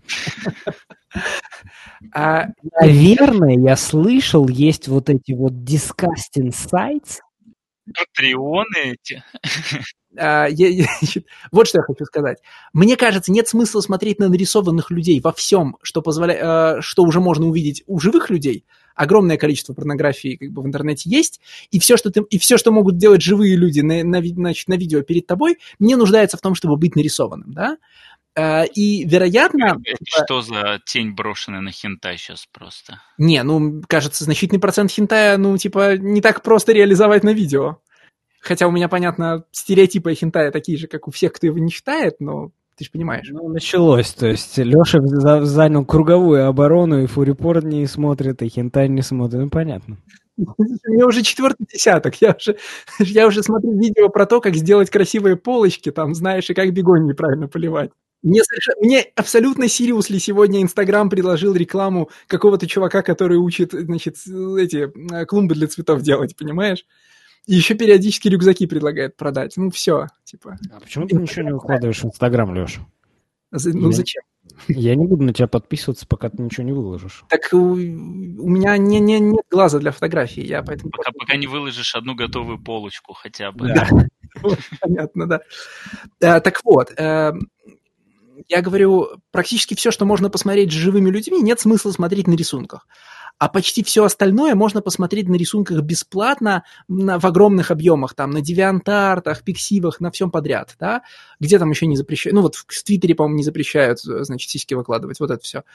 Смысла иметь платные комиксы, где не происходит ничего запредельного, я не вижу, потому что, ну, типа, ранний аватар и Зенископ все-таки существовали в условиях, когда тебе нужно или идти в какое-то, значит, в какое-то злачное место покупать порножурналы, или прийти в магазин Да, комиксов. ну come on. Нули- Начало нулевых. Интернет уже в Америке был повсюду. Это мы же не про нашу страну говорим. И даже у нас в начале нулевых интернет уже в крупных городах был такой. Даже, даже выделенки были, по-моему, безлимитные. Не, ну, может быть, есть какая-то инерция определенная, знаешь, ну, типа, порножурнал-то существует до сих пор, насколько я понимаю. Кому-то, значит, привычно... Не знаю, мне кажется, мне кажется, это просто потихонечку идет вот такой выход из андеграунда, потому что там в условных нулевых это были совсем издательства, которые, ну, практически сам издат. А потом появились уже издательства, которые отправляют свои комиксы через Diamond в local comic book store. А сейчас это уже дошло до бумов и имиджей. А, Ну, в общем, я к тому, что э, ну, для меня как бы это не выглядит как, э, как какое-то какое удив... удивительно, что мы вроде как это все переросли. Мы как индустрия, да, в данном случае, а не мы как 40-летние мужики, которых интересуют только полочки. Вот. А мы как индустрия это вроде как переросли, поэтому что это вы вдруг с этим пришли? Мне кажется, что сейчас самое время как раз вот в бумах и имиджах а, вот уровень обнаженки а, до такого поднимать. Потому что это комикс, это буквально порнуха. Которая при этом ничего не говорит. Э, То ну, есть- типа, уровень обнаженки здесь примерно как в саге, но только в саге, типа, есть огромный, ну, неважно, как, неважно, как я к нему отношусь, есть огромный философский месседж про, значит, секс противоположен войне и вот это все, да? А здесь это ради чего сделано? Ну, типа, смотри, а, Мне кажется, здесь это все, это просто провокация, да, то есть э, здесь, э, м, ну нет, но здесь же все равно есть месседж тоже, да, как секс одна из главных инспираций для творчества. ну, да, э, как бы, но... Просто здесь э, для меня как бы было две вещи, которые можно из этого комикса вынести. Первое, что сюжетно э, это буквально вот все эти оргии ведьм с э, дьяволом, которые были э, в средние века, а сейчас они выглядят вот так, потому что это буквально совращение ведьмы дьяволом. А вот. А во-вторых, э, что секс это как один из больших главных источников вдохновления творчества. Да, но это все выглядит, знаешь, как... ну, вообще, Ловец сама периодически ссылается на то, что ее сильно вдохновляют в э, фильмы Джалло, да, особенно в цветах. Но это все выглядит натурально, как Джалло 70-х годов. Вот это вот а, проблематизация уровня вы, замечали, что, значит, поп, вы замечали, что поп-культура очень там, ну, совращает людей, которые в нее идут, это же натурально, ну, 60-е, да? А, и тут же не просто так дьявол на Ворхола похож. Кстати, тут же еще, тут как-то я вообще не очень понимаю, что хочет сказать Азарелла, в том смысле, что Азарелла, судя по всему, хочет переписать комикс Киндлана только лучше. Потому что комикс Kindle... Вот я не могу избавиться от сравнений вот в голове, потому что uh, There's Nothing There — это комикс про то, как uh, молодая поп-звезда попадает на вечеринку в духе широко закрытой, с широко закрытыми глазами, ну, в смысле, на огромную масонскую оргию, да, uh, после этого ее начинают преследовать привидения, и для того, чтобы ей э, остаться в живых и проклятие ее не настигло, ей нужно, чтобы на нее постоянно смотрели и о ней постоянно говорили. Поэтому она начинает делать... Э, она раньше типа просто по, молод... по молодости и глупости попадала в таблоиды и, значит, ну, в колонке со слухами, а после того, как за ней начинает гоняться привидение, она начинает делать это сознательно, провокативно, там, выкл... ну, короче, выкладывая черт что в Facebook и все такое. А, и месседж здесь прямолинейный, понятный, и за пять номеров, что важно, заканчивается целиком, закругляется и ставится точка, да, а, как бы, как бы я ни относился к ценности высказывания Киндлана, я вижу, что он закончил тезис, закрыл, значит, папочку и ушел с кафедры. А Азарелла за 6 и даже за 7 номеров, потому что я прочитал первый номер, значит, второй лимитки, успевает сказать только, э, значит, мир больших денег и большого искусства совращает многоточие. Все, дальше мы увлек... ну, как бы, э, образы типа рисования менструальной кровью, на которые он тратит полномера, это что-то, что было, ну, блин, новым в 60-е годы серьезно, ну, прям не позже, да, а все остальное время, ну, типа, главная героиня находится в причудливом любовном многоугольнике. И что? It's time to shit.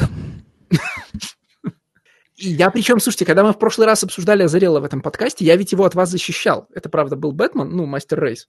Но я его защищал. Ой, говорил, что, типа... я, я сам в прошлый раз вписывался за, э, как он называется, этот комикс, э, Эдуарда Риса. А, э, му, господи, Moonshine. Moonlight. Moonshine. А, Moonshine. Да. да, за Moonshine, что вы там только на Эдуарда. Я говорю, вы что, Брайана-то не трожьте? ну вот, видишь, как-то мы ему надавали авансов, а он нам просто сделал серию про то, как, как бы... Да блин, мне кажется, что тут он вообще как бы вот это классическое пишет, не просыпаясь, абсолютно. Я так мне сложно сказать вообще, э, в чем, с чем связан феномен бума а, этого последнего года. Вот, э, я хотел об этом больше говорить, вот, обсуждая следующую серию, потому что она как раз была прям таким большим хитом бума, который вывел издательство на новый уровень. Но Фолклордс... Триндец. Ладно, отложим этот Фолк... вопрос. Я... Э, у Folklords были очень крутые продажи. Так, я пока поохреневаю с выключенным микрофоном, продолжай. То есть э, там, я просто помню, что не помню уже где, но там ходил, что фолклор, надо посмотреть просто, сколько тиражей было у первого выпуска и так далее. То есть там был такой момент, когда абсолютно каждый новый э, релиз Бума продавался э, еще до того, как он поступал в комик-шопы, он распродавался тираж, значит, там уже начинали второй, третий, и потом только он выходил в комик-шопах, он попадал на eBay и продавался там за 40-50 баксов за выпуск. И э, этот, эта лихорадка была, касалась не только фолклорца, она касалась, э, как там, Red Mother, или как есть этот комикс, э, она касалась, касалась и Дилиновского комикса, и вообще у них прошлый год был прям супер какой-то прорыв, когда а абсолютно... А Once and Future? Да, Once and Future. Слушай, ну вот. ну а, а, ладно, я продолжу охреневать с выключенным микрофоном. Вот, а, и там был момент, когда Но реально... Future это только Дэн Мора. Э, это абсолютно не важно. Я в данном случае говорю о том, что была, абсолютно да. каждый Спасибо. Вот, а, значит, абсолютно каждый релиз а, Бума новый, даже вообще вне зависимости от авторов, он прям очень сильно выстреливал. И, ну, там как бы всерьез э, заговорили о том, что вот-вот сейчас и он станет, э, Бум как издательство станет более привлекательным для работы, чем Image. Я сильно в э, вопрос не вдавался, и тогда считал, что речь исключительно в том, что там просто более выгодные условия для сотрудничества. Но где-то месяц назад, по-моему, вот как только-только началось началась вся эта волна с Кэмероном Стюартами, Уорреном Эллисами и вообще э, вечер Cool Story, у всех развязался язык, и там начали очень сильно гнать бочку на бум, говоря о том, что они охрененно копейки просто платят. Там худ... Э, но в данном случае говорили не художники, то есть не вот основные, не сценаристы художники, а говорили м- леттереры, говорили колористы, Uh, то есть вот назовем так это очень грубо, но условно технические профессии, да, хотя как бы мы-то понимаем, что не совсем, но в, когда это на поток стоит, это становится такой технической профессией. Вот, они говорили о том, что там не очень выгодные условия. Некоторые сценаристы вписались и сказали о том, что как бы нам вообще даже не заплатили. Я помню, Лейман вся в Твиттере писал о том, что я с Бумом никогда в жизни работать не буду, потому что э, что-то я там для них написал, они потом, короче, это не выпустили и вообще ушли в игнор и ничего мне не заплатили. А, не помню, что это уже было, но, в общем, бочку начали катить, и стало ясно, что не такие уж там выгодные условия. Поэтому я, честно говоря, не понимаю, как бы, возможно, невыгодные условия для третьих, четвертых людей, которые делают комиксы, но очень выгодные для сценаристов и художников. Вот, потому что у Бум, конечно, за последнее время имен-то себе именитых-то под, ну, перетаскивал. То есть того же самого Азарелла, которого раньше за DC комиксами не было, и его можно было найти только в имидже. Ну, конечно, был Aftershock, который, очевидно, покупает просто деньгами. Вот мне кажется, что Бум все-таки условиями какими-то выгодными затаскивает сценаристов и художников. А, для художников, конечно, это возможность прорваться в, что-то более крупное. Для той же самой Лавет это сейчас Spotlight работа. А для Азареллы это вот не просыпаясь, давайте-ка, ой, мне тут дают свободу, я тут могу наконец-то рисовать секс не просто там пару раз грудь засветить, а могу вот прям ух, чтобы и так, и, и этак, я сейчас оторвусь. Вот и рождаются такие комиксы, они не должны ничего говорить. Почему, с другой стороны, все работы Лавет, кроме Heartbeat, да? Heartbeat — это серия про школу и серийного убийцу в ней — а все остальные комиксы, да, а, Киндлановский, ее собственный и вот Созарелла, они все имеют одинаковую сквозную тему. Они про э, мир гламура в Loud, в графическом романе Loud, это про музыку, в There's Nothing There это тоже, по-моему, про... Она, по-моему, певица, но большая часть мы сфокусированы только на том, что она делает в социальных сетях и на ковровых дорожках. А, соответственно, Faceless это, э, ну, живопись, да, контемп-арт. А, и во, во всех случаях это одинаковая главная героиня, во всех случаях это проблематика связи секса, смерти и, ну, короче, это, значит, порог и чувственность, и в первую очередь порог – и тут у меня начи- начинает складываться подозрение, что сценарист это, в общем, для ловет по боку. Ну, в смысле, что это, э, короче, испанская колдунья просто говорит, сейчас вы будете подписывать свои, мои комиксы своим именем, и все. Ну, то есть, типа... это, при... вообще, это, это вообще идеальная ситуация для Знаешь, Зарелла. Зарелла приходит и говорит, я хочу комиксы про дьявола, ведьму ловят, говорит, так, все, сейчас, значит, ты мне напишешь бриф на, на один абзац, и мы Марвел методом нарисуем 6, 6 номеров, там будет все, как я хочу ну, понятно, Озарелла получит свои деньги, не просыпаясь, и все. Да, надо, конечно. С чего-то надо, с чего-то надо медстраховку платить все-таки, это да. Это абсолютно идеальная ситуация для сценариста, когда когда есть художник, во-первых, который уже сможет реализовать то, что ты хочешь, и классно это реализовать, и когда тебе нужно даже не просыпаться, потому что если что, художник дорисует. Вот даже то, что ты не, не допридумаешь, он дорисует. И все, и ты за это чек получаешь. Прекрасно мужик устроился. А еще потом приписать себе, что смотрите, я какого таланта вам всему миру показал. Потому что, конечно, для многих э, его показал Брайан Азарелло. Потому что кто этот чувак, которого ты до этого назвал из Black Mask а? Ну, come on. Подожди, а здесь... э, это We Can Never Go Home. Это штука, по этой штуке, по-моему, даже сериал сняли, нет? А я не знаю. Возможно, я его где-то видел, но вот ты сказал, мне на слух это имя вообще ничего не сказала. А здесь Брайан Азарелло, вот новый комикс Комиксы, авторский. они тебе вообще ничего не скажут, потому что я половину из них открывал, и все они херня, да, это... Это какие, ну, Black Mask овские? а, нет, я вот открыл его на Comixology, да, они А, называются его... Reasons to Die, а, значит, это, это комикс, который делали с этими, совместно с Wu-Tang Clan ом, А, значит, Shoplifters will be liquidated, Patience, convict, Conviction, Revenge с тремя восклицательными знаками, Nobody is in control, Ну, come on, короче. говорит, я понимаю, но серьезно, We Can Never Go Home это, по-моему, комикс, по которому сняли сериал. Сейчас я проверю. Это вот, собственно, комикс, с которым Кинлан и поднялся. Э, Это вот тот комикс, после которого Розенберга взяли на нормальную работу, а Кинлана нет. А, Короче, я к тому, что а, для Азарелла здесь вообще нет никаких минусов. Сплошные плюсы. И даже, на самом деле, никто ему особо ничего предъявить не может, потому что все все понимают.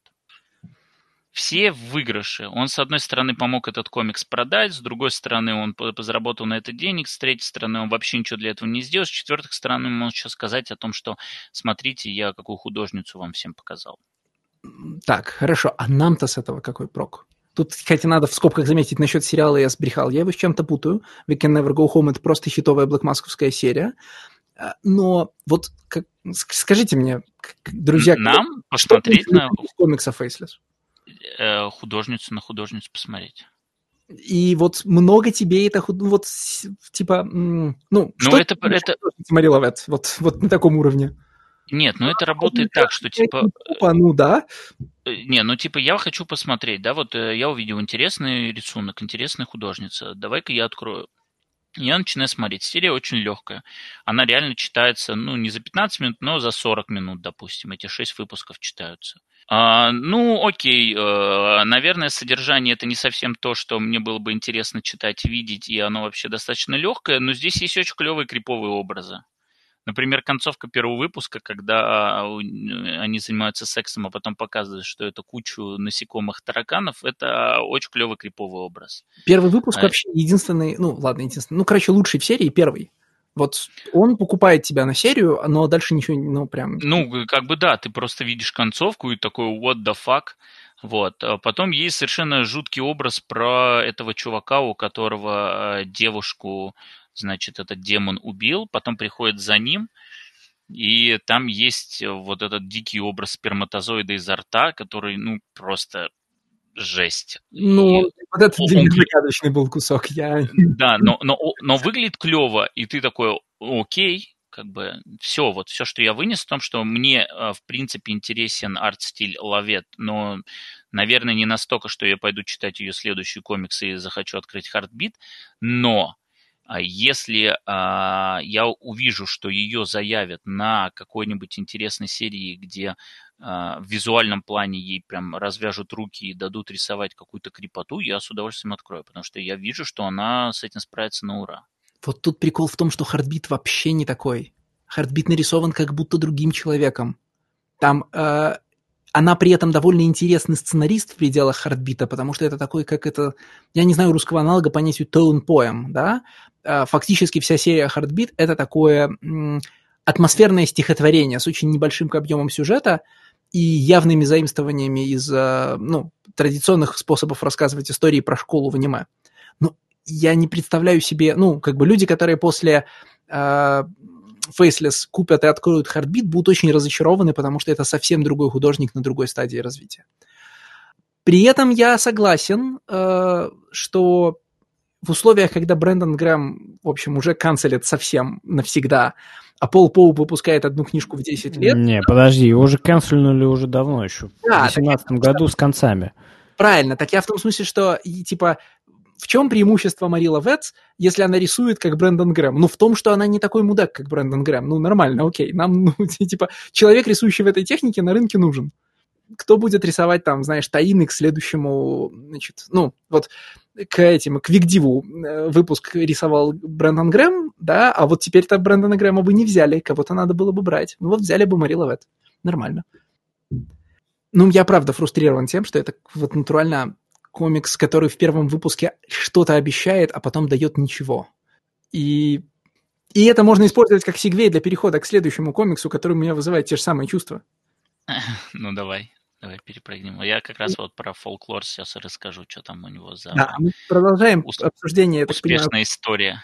Мы продолжаем обсуждение комиксов издательства «Бум». Я даже как-то озвучивать восклицательный знак в конце всегда. А, значит, Folklords, серия из пяти номеров. Рисова... Значит, писали, рисовали два Мэтта. Писал Мэтт Кинт, рисовал Мэтт Смит. Эм... Серия про парня в современной одежде, который живет в фэнтезийном мире и отправляется э, и берет обед найти этих таинственных фольклордов.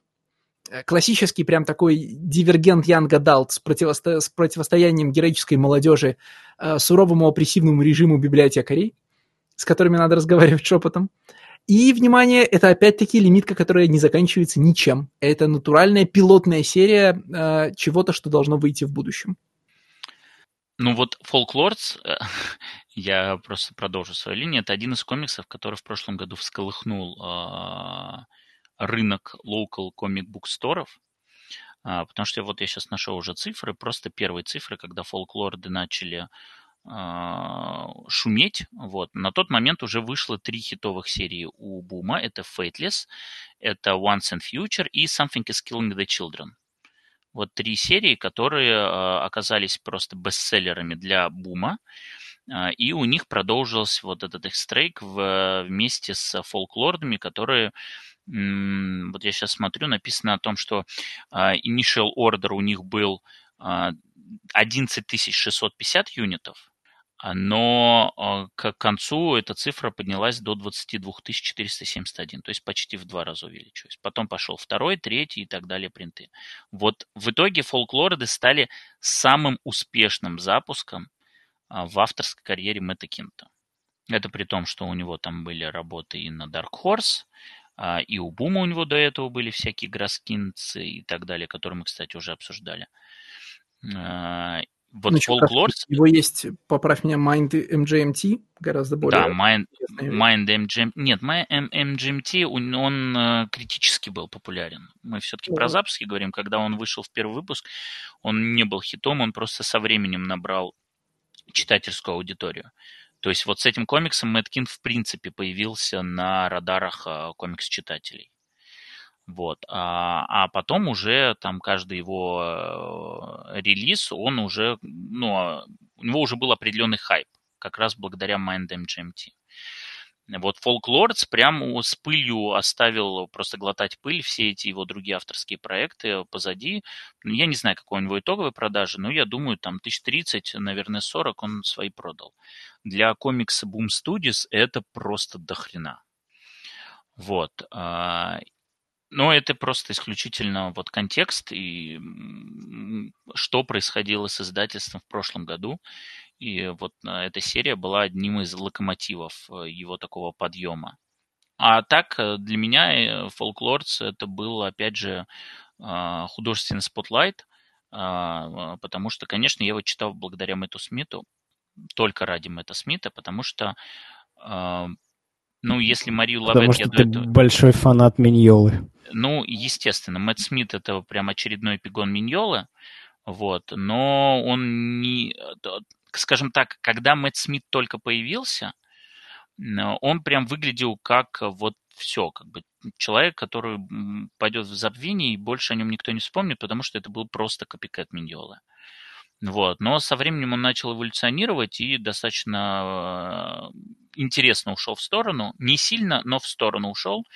Вот. И э, уже стал э, обладателем какого-то индивидуального стиля. И с Миньоло он в итоге-то поработал. Притол поработал э, про комикс, события которого происходят в Сибири, а, как там Night Station, Night at Goloski Station, вот, а его, кстати, даже на русском издали вот в день Хеллбоя. И Мэтт Смит у меня был, в отличие от Марии Лавет, э, уже давно на радаре, и я все ждал, когда у него будет прорыв. И поэтому фолклордом я был рад исключительно потому, вот вообще в принципе успехом продаж фолклордов, именно потому, что больше людей увидит Мэтта Смита и узнает его. Потому что Кинт для меня как сценарист э, вот как-то не то что умер, но совершенно никакого интереса сейчас не представляет. Вот мы э, сколько мы его комиксов здесь обсуждали? Мы обсуждали комикс Ever, мы обсуждали комикс uh, Grass Kings, и что один, что другой, в общем, особого Ну, да, это все такие, знаешь, Кинт производит впечатление разведенного водой сюжета, да, он э, берет каждый раз, когда мы касаемся его комикса, он берет что-то, что хорошо выглядит в аннотации, а дальше это просто какой-то бескон... ну, там, бесконечное перемешивание стандартных сюжетных ходов, ну, что должно произойти в такого рода фабуле, и уместных для сеттинга анекдотов. И вот фольклор ведь тоже так же устроено. Это неплохие комиксы, это просто бесконечно скучные комиксы. Не знаю, вот что Кинт, что Лемир, которые вот два друга, и вот идут под руку прям уже последние несколько лет, они вот они выстрелили своими авторскими работами, а, притом авторскими работами, где они сами были художниками. У Кинта это Mind MGMT, у Лемира это Essex County Trilogy. А, и они сначала брали вот этой своей индивидуальностью а потом они начали абсолютно сильно растворяться а, в больших э, корпоративных комиксах. Ну, в данном случае я говорю не про Marvel и DC, хотя они и там поработали. Но в основном они поработали в Valiant. Ну, Кинт, по крайней мере. Вот. А, и они начали растворяться в работах с другими художниками. И не знаю, мне кажется, они просто вот когда дорвались до определенного а, уровня славы и до определенного уровне доступа к большим издательствам, они все это начали пускать на такой поток.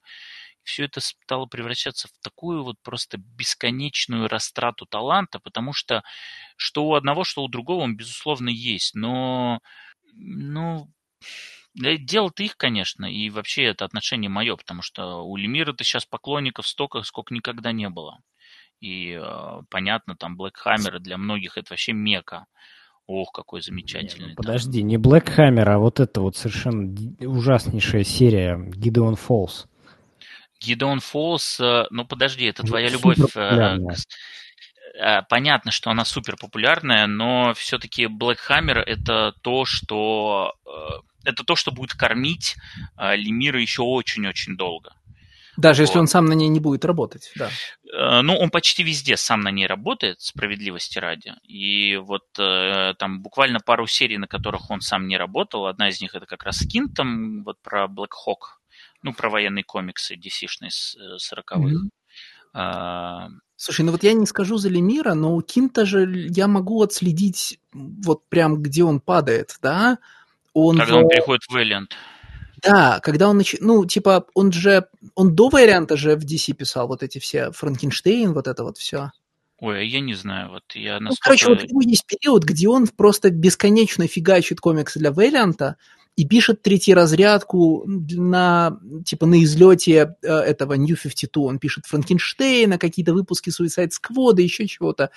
И вот там как, вот это бесконечное количество ненужных комиксов, которые он там производит, я, типа, прошу прощения у всех читателей Вэллианта, я не понимаю вот всех, э, с, вот, типа, э, какие движения души производятся в комиксах Ниндзяк, там, Юнити и так далее. Ну, то есть, типа, я понимаю, что это тот же Бэтмен, просто не для меня, но мне как-то вот...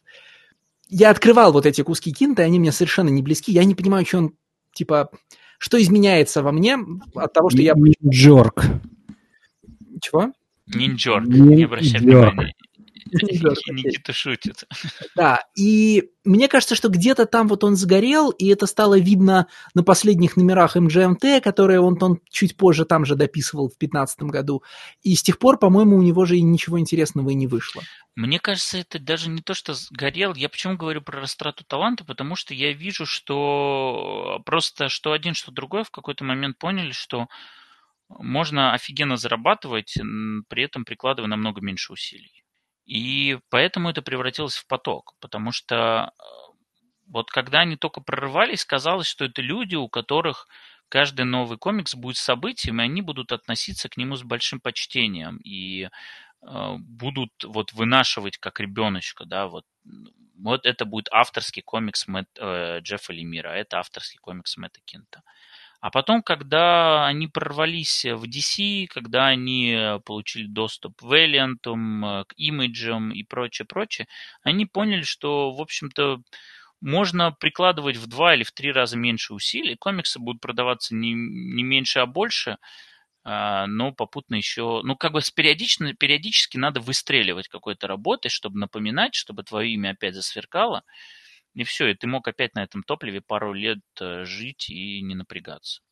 Не знаю, возможно, это эффект того, что их стало очень много. А кто-нибудь из вас читал Black Badge, к слову? О... Не, вот я, я вообще у Кинта практически... Вот я Mindtime GMT э, читал, но до конца не дочитал. Я читал вэллентовские работы, не помню уж какие. Я вот. спрашиваю, конечно, потому что Тайлер Дженкинс, ну, то есть мог вас... Ну, ну не знаю. Тайлера Дженкинса мы прочитали, Грасс Кингс, и, и что теперь? Ну, я к тому, что это же не гарант вообще чего-либо. Ну, да. Вот. Ну, короче, ну каким-то образом фольклорды при этом продались. Вот. Фольклорды продались, потому что что там делает Boom Studios, я не знаю. Потому что Boom Studios продает вот э, и Hard, и Fateless, и я уже перечислил. И даже вот следующий комикс, который у них был хит, Red Mother, по-моему, он называется.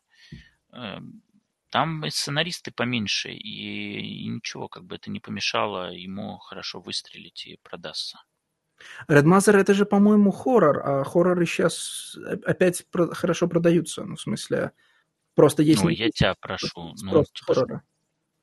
Ну, не знаю, какие, какой спрос на хорроры. Калим Бам пишет 10 хорроров одновременно, и 9 э, из них не продаются вообще. Короче, у Бума есть какая-то, понятно, фан Да, у них есть, у них, у, они нашли какой-то ключ, вот, э, и этим ключом очень активно... Часть этого ключа, году... чтобы не платить, не платить кре- креаторам, это мы уже поняли, да. Вот, да, вот какой-то очень странный просто. Туда идут и не самые последние имена.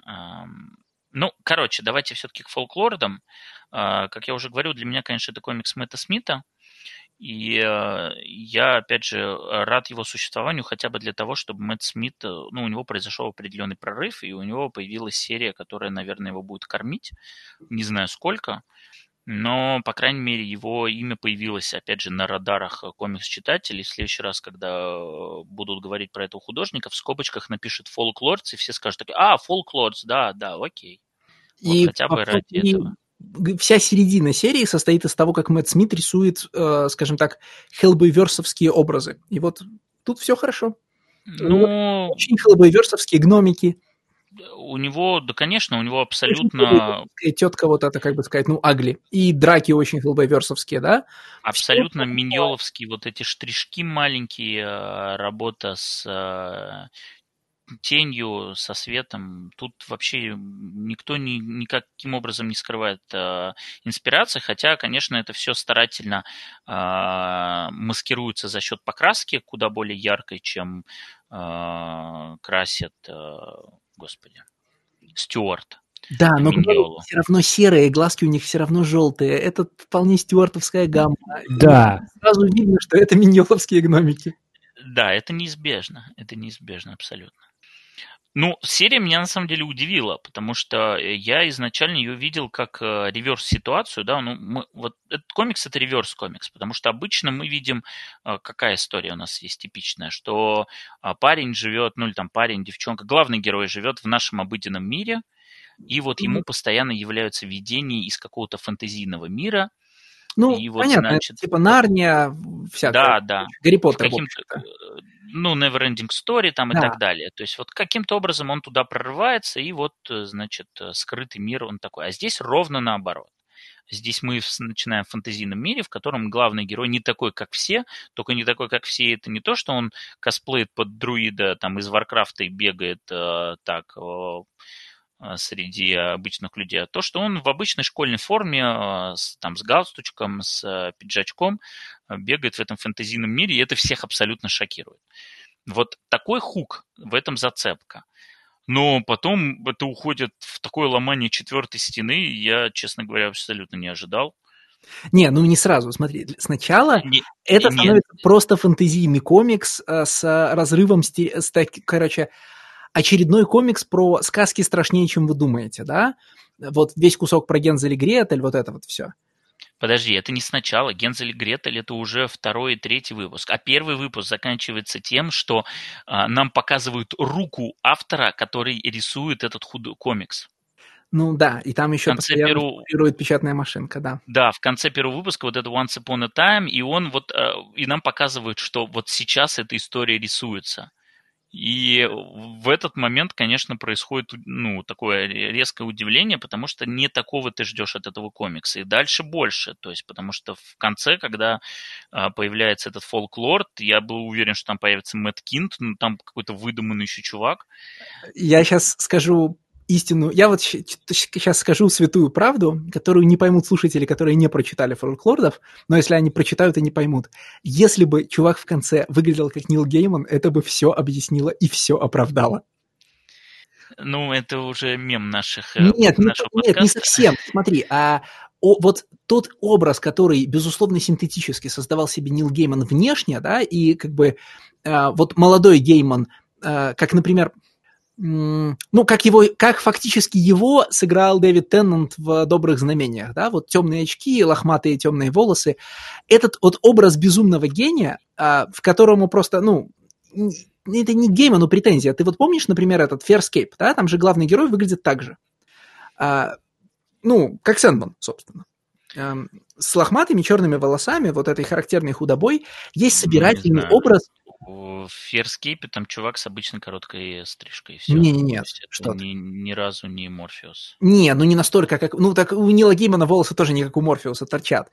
Но есть некая вот эта вот э, единая образность, э, да, значит, э, черноволосого лохматого гения, э, который до определенного момента, господи, примерно так же, кстати, с поправкой на лохматость, конечно, выглядит Моррисон еще в, известных номерах Animal Man.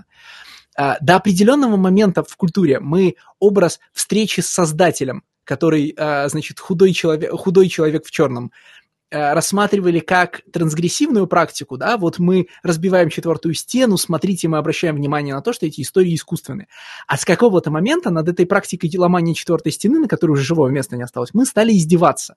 И э, в момент появления фольклорда э, кажется, да, что вот за пять номеров эта серия кончится, и это прямое целенаправленное издевательство над стереотипами э, Янга Далта, да, над э, бегущими в лабиринте, дивергентами, там, я не знаю, чем угодно, да, э, ну, я не хочу сказать голодными играми, потому что немножко другой жанр, но вот всеми этими историями про то, как э, молодежь пробивает реальность. Мы в прошлом выпуске, э, собственно, ну в этом, в пыльных панельках, да, говорили о том, что важной частью романа взросления является недоверие к миру взрослых, и вот это все выглядело до самого последнего, до самых последних страниц, как законченная история про недоверие к миру взрослых, да, про фольклор, который говорит, да я, что вы тут, молодежь, короче, мне запрягаете, я владею словами, я, значит, творец историй и художник слова, и делаю все, что захочу.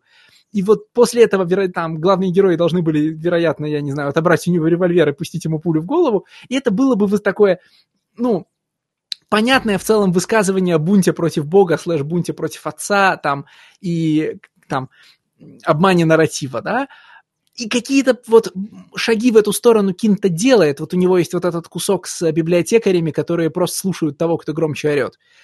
Э, но высказывание происходит какое-то половинчатое.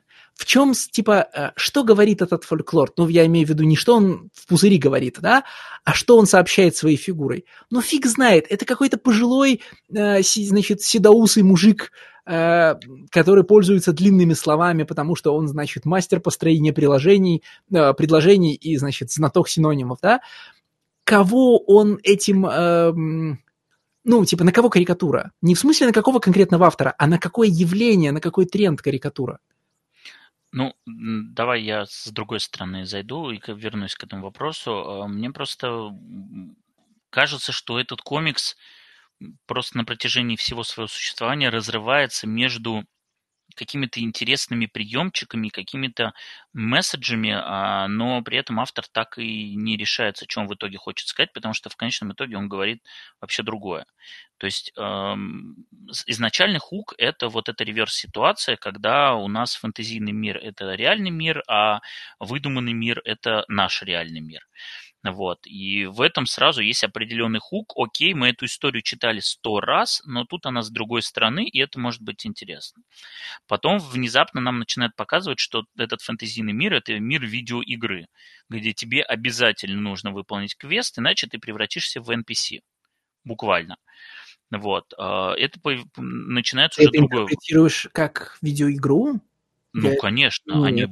Подожди, это... Ну, это же Янга Далтовая такая тема. Типа, если ты не... Знаешь, как сказал как сказал мудрый японский старик, если к 14 годам вы не спасли Токио от нападения инопланетян или огромных монстров, вы просто не стараетесь. Это стереотип э, любой истории о подростках, в которой либо ты протагонист своей жизни, либо ты сливаешься с серой из большой буквы массой из большой буквы. Мне кажется, это, поня- это, это понятно, но просто здесь э, вот настолько активно злоупотребляется слово квест, квест, квест, квест, и у это, них доходит это до абсурда, что... В видеоигре. Квест это то, что совершают рыцари короля Артура. Квест я это, я понимаю, но там буквальная штука, что ты э, выполнил какой-то фиговый квест и стал NPC, стал а, обычным кузнецом, а, а, а я, пожалуй, пойду на самую высокую сложность и буду искать фолклордов. Ну, и, ну, короче, у меня такие были ассоциации. А потом, значит, нам начали активно пихать историю с библиотекарями как олицетворением цензуры, что вот эти цензоры, цензоры, цензоры не дают нам, не дают ему пойти на этот квест, не дают произнести эти слова, не дают посмотреть туда-то, туда-то. И ты вроде как э, видишь в этом высказывании по поводу того, что редакторы, значит, мою бедную историю все коверкуют. Потом вдруг появляется фолклорд, который олицетворяет уже самого писателя. И я здесь вижу историю по поводу того, что, слушай, ты не рыпайся, я сам решу, что тебе, Нет, что опять, тебе делать и как тебе страдать. через номер, который э, пересказывает историю техасской резни бензопилой или «У холмов есть глаза», где сказки сливаются с э, хоррором про радиоактивное заражение, да, монстров и вот это... Ну, да, да, да, это я уже это я перепрыгнул по поводу, да, сказок Ганзель Гретель. Комикс еще раз переобувается, да, и из э, комикса про цензуру становится комиксом про э, мрачные переосмысления, э, ну, блин, он же здесь не просто, как, например, в Ведьмаке каком-нибудь, да, вытаскивает мрачную сторону сказки, о которой ты не задумываешься. Нет, Кинт прямо сращивает узнаваемый сказочный сюжет с узнаваемым хоррор-сюжетом про радиацию, мутантов, вот это все. Да. И, и, и чтобы в конечном итоге он закончил супер банальным мессенджем, с которого он начинает этот комикс. Don't try to fit in. Ну, ну, come on, как бы. Ты столько всего хотел сказать, ты столько делал каких-то разных заходов, чтобы в конечном итоге просто сказать don't try to fit in просто повторив базовую первую сцену этого комикса только уже в нашем мире. Но он же наверняка имеет в виду, что история продолжится, нет? Он же не хочет закончить за пять выпусков. Э, э, да, безусловно, здесь есть как бы зацепки для того, чтобы закончился, но это то, чем этот комикс заканчивается. И это то, что, э, как бы, я так понимаю, что в конечном итоге я не просто дальше не пересматривал, потому что нам все время э, как бы пугают твистами по поводу того, кто же этот закадровый голос. У нас есть закадровый голос, и ты, тебе интересно, кто этот закадровый голос. В первом выпуске вроде как закадровый голос – это сам автор, который пишет этот комикс. А в конце оказывается, что закадровый голос – это девочка, которая переодевается в друида и бежит в школу. Я ну, не смотрел, насколько нет, это ложится там, на всю серию. Два, там два закадровых голоса. Там есть закадровый голос, который говорит буквами Э, печатные машины. Once Upon a Time, да, да. Это, это, фольк, это фольклор, как мы понимаем в финале, да? Тот да. есть печатная машинка. А голос, который говорит рукописным шрифтом, это девочка из финала. И э, как, э, контактирует ли она как-то с остальным сюжетом, кроме того, что она представлена в этих плашках, мы не понимаем. Ну, в смысле, я не понимаю, да? Ну вот это я не стал смотреть и понимать вообще, меняет ли это что-то в восприятии этого комикса. Да блин, после, э, вот уж простите, мы сегодня переберем всех, кого уже кого канцелили в этом году, да, вот уже после инжекшена очень трудно меня удивить фокусом с подменой личности закадрового голоса, да, вот в инжекшене это было мощно, с тех пор, пока это не, ну, с тех пор, пока никто это не, не превзошел. Никита, самое время ворваться и сказать, что ты очень расстроен, что инжекшн не продолжится. Но, видимо, нет. Нет, не, не судьба. Ну, возможно, он проснется позже, когда мы перейдем к важным комиксам. Стойте, я не сплю, да. Вот когда мы перейдем к действительно важному комиксу Панишер Сови, то тогда да, пожалуйста. Ну, про Injection ты скажи, ты насколько Чё, Я пропустил просто. Что такое? Что такое? Ну, ты ведь так же, как и я, сильно огорчен, что Injection а больше не будет, да? Слушай, ну я огорчен, конечно, ну а что сделать? Может, да, да. Вот, а ну, как, короче, в конечном итоге не, совершенно непонятно, чем этот комикс хочет быть и что он хочет до тебя донести. Потому что я говорю, у него в каждом выпуске есть какая-то интересная находка, какой-то интересный ракурс, с которого он может рассказать историю или что-то тебе рассказать. Но при этом он это отбрасывает и в следующий раз уже уходит в другую сторону, действительно переобувается в полете – и закольцовывает все вот этой концовкой, которая абсолютно не ложится в то, что... Ну, как бы при желании это все можно связать, но это какое-то лоскутное одеяло. Но смотри, меня же что раздражает отдельно во всех этих, во всех этих незаконченных комиксах? А, закончена некоторая веха, да, а, вот закрылся некий томик. Даже если просто представить, что это ongoing, и вот закончилась первая TPB шка, не раскрыто никаких секретов вообще у меня, типа, к концу пятого выпуска больше вопросов, чем было в первом, но у меня нет никакой нарративной завершенности. Э, простите, какой-нибудь «Сорви голова» плюс-минус аккуратно работает сюжетами так, чтобы у меня в конце ТББшки было ощущение, что что-то закончилось, но сейчас начнется что-то новое, да? Заканчиваются какие-то части высказывания. А здесь, ну вот, мир полон тайны загадок. Есть таинственный библиотекарь с глазом, в смысле с дыркой в шлеме, да? Есть таинственные фольклорды, есть появляющаяся на последнем развороте девочка, одевающаяся в друида, да, и живущая в нашем мире. А, есть видение главного героя, которое, кстати, нифига не про современный мир, потому что он видит нуарные автомобили там, да, револьверы, ну, в смысле, как бы он видит всю историю 20 века по очереди, такое ощущение. А, есть, значит, великий квест, который им теперь нужно будет выполнить если я правильно понимаю, а, даже секрет друга главного героя не раскрыт. Обозначено, что у него есть секрет, и этот секрет не раскрывается, да? Это который его кинул при этом? Да.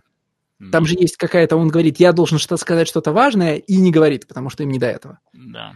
А, и все, и мотивация, то есть как бы с точки зрения следующего выпуска ангоинга, да, я заряжен сильно. Если бы это была регулярная штука, желание узнать, черт, черт подери, что же там дальше, у меня довольно сильное, чтобы пойти за выпуском фольклора номер шестой. Но способ выпуска выбран другой. Через какое-нибудь время, когда я уже успею сто раз забыть, э, что такое серия фольклорда и кто ее пишет, да, начнется выпуск там фольклорды том второй. И ну, мне надо с большим усилием будет вспомнить, что эта штука существует, и что я, наверное, решил ее читать. Ангоинг-то, блин, хотя бы в, рамках вот директ-маркета, который мы сегодня уже ругали, он же вы, вытягивает тем, что ты просто говоришь, окей, мне интересно, я подписался, да, а, добавьте это, пожалуйста, в мой пул-лист, и раз в месяц мне будут напоминать, что с фронта пришла очередная сводка, да, ну и как-нибудь я продолжу следить за происходящим. А, там, а здесь я не знаю, как это должно сработать. Что меня должно вернуть в серию Фольклорды 2, если серия Фольклорды 1 меня так подвела? Только желание смотреть на рисунки Мэтта Смита и все. Ну, а где Не, я понимаю. будет рисовать что-то интересное, да? Ну, ну, у Мэтта Смита еще не такое большое количество предложений, по крайней мере сейчас, чтобы он ну, где-то халтурил. Да, а но если я ты имеешь в виду что... в сценарном плане, даст ему что-то сценарном, да? В том смысле, что Мэтт Кинт не, может не дать ему теперь больше рисовать э, гномиков, да, и заставить его рисовать вот там, ну, реальный мир. Драку, реальный мир с девочкой-друидом, разговоры с фольклордом в черном пиджаке. Ну, все эти вещи, все эти вещи, которые не очень нужны в моих комиксах. Все так. Так, все, источили достаточно яда, переходим к реальному бизнесу. Сколько мы уже? Три комикса источаем ад, да? Ну, в смысле? Нет, стой. Десист хотя бы интересно обсуждали. Эти два комикса О. вообще мимо меня прошли. Абсолютно. О, господи, я тебя прошу просто, когда вы начинали вот это вот э, Э, Скотт один, потом он есть второй в одиннадцатом году появился. Э, я так и не дорассказал про это. Это, это, нет, это было нет, самое увлекательное просто, что я слышал в своей жизни, безусловно. Никита, просто делай вид, что когда мы обсуждаем Мэтта Кинта и Брайана Зарелла, делай вид, что ты вовлечен. Что тебе а тоже... Ты, ты тоже не вовлечен в обсуждение а, это, а, проблемы Алана Скотта. Так, все. Короче, я принес в кои-то веке комикс, значит, за который я надеюсь, что меня не будет ругать остальной подкаст. А, я все время переживаю, что я заявил какую-нибудь фигню, которая, значит, э, понравилась мне, когда я прочитал первый выпуск. Потом я прихожу, вып... прихожу на запись, и все мне говорят, ну, господи, что за хрень ты приготовила? В смысле, как, как это, зачем это читать, что происходит, что за чушь? Ну, тут вроде бы все хорошо. Ну, в смысле, сейчас меня... Я не быть... понял, Алексей, вот ты какой-то странный. То есть ты по... видишь комикс, про Панишера от Гарта Энниса, и у тебя есть сомнения по поводу того, что это будет что-то не то? А, не, ну, во-первых, не все комиксы Гарта Энниса одинаково полезны. Нет, нет, подожди. Год. Комиксы про Панишера от Гарта Энниса. Я не предлагаю все комиксы Гарта Ой, сейчас даже это обсудим. Ты, ты знаешь, у меня, вот ты сказал, затронем Платун, и я обнаружил, что у меня есть очень много чувств по поводу комикса Платун. Но сначала... Go on. Сначала, а, а, значит, о серьезных делах, да? О, о серьезном бизнесе. Комикс Punisher Soviet, а, значит, от Гарта нашего Эниса и Джасена нашего Буроуза, в котором, значит, показывают, кроме шуток, русского советского Панишера. А, ну и, в общем, в котором все, что есть все, что вы хотели, только медведей нет. Ну, в смысле, водка, балалайка, вот это все есть, конечно. А, фантастический комикс, но если вы хоть раз читали хотя бы один номер а, Панишера, который написал Гарт Эннис, но вот после того, в котором был Детектив Соуп, то есть вот эту MAX-эру, то, по сути, вы читали их все. И если э, мы говорим про Гарта Эниса, который исследует советскую или околосоветскую или преимущественно Афганистан, то Man of Stone все еще лучше комикс про это. Man of Stone это, подожди, это... Man of Stone это где лысый э, афганистанский полковник является главным злодеем. А, ага, да. Man of Stone, там, где, соответственно... Ну, Man of Stone лучше гораздо комикс про Афганистан, про советских э, военных, нежели чем Punisher Soviet, реально. То есть как человек, который прикоснулся к советским военным всю свою жизнь, э, могу прям точно это заявить. Тут, короче, такая штука. Э, значит, с определенного момента э, комиксы Гарта Энниса про Панишера перестали быть комикс... Во-первых, они стали signature комиксами про Панишера в целом, да? Любые попытки они, стали, они стали Леш, они стали единственными возможными комиксами про Панишера. То есть у, у тебя либо есть Franken-Castle, который берет Панишера в, во что-то невероятное, да? Ну, или вот, опять же, как сделал Донни Кейтс, э, у тебя Панишер Ghost Rider, да? То есть вот у тебя Панишер либо вот такой теперь, либо Гарта Эниса. То есть третьего mm-hmm. варианта не дано вообще никак. Да, То есть но остальные этом... комиксы про Панишера, которые Э, Бекки Клунан вон э, сравнительно недавно делалась с тем же, с э, «Царствием ему небесное», со Стивом Диланом, да, ну, вообще никакой комикс, ну, просто. Но это тот же самый Панишер. Моя мысль вот в чем. С одной стороны, Панишер Гарта Энниса – это теперь не комиксы Гарта Энниса, это способ писать комиксы, да? Бекки Клунан писала Панишера Гарта Энниса, э, Джейсон Аарон писал в Максе Панишера Гарта Энниса. Нет, Джейсон Аарон не писал Панишера Гарта Энниса, Джейсон Аарон писал Панишера Джейсона Аарона. Короче, э, Джейсон Аарон, он писал комиксы вот а-ля Southern Bastards, на самом деле, про Панишера. Немножечко больше in Universe, немножечко больше с редакторским контролем. Но это не Punisher Эниса. Я... Как ну, говорится, потому... лет сагри, дуди сагри, но дайте мне закончить тезис, потому что там же было «но». Да?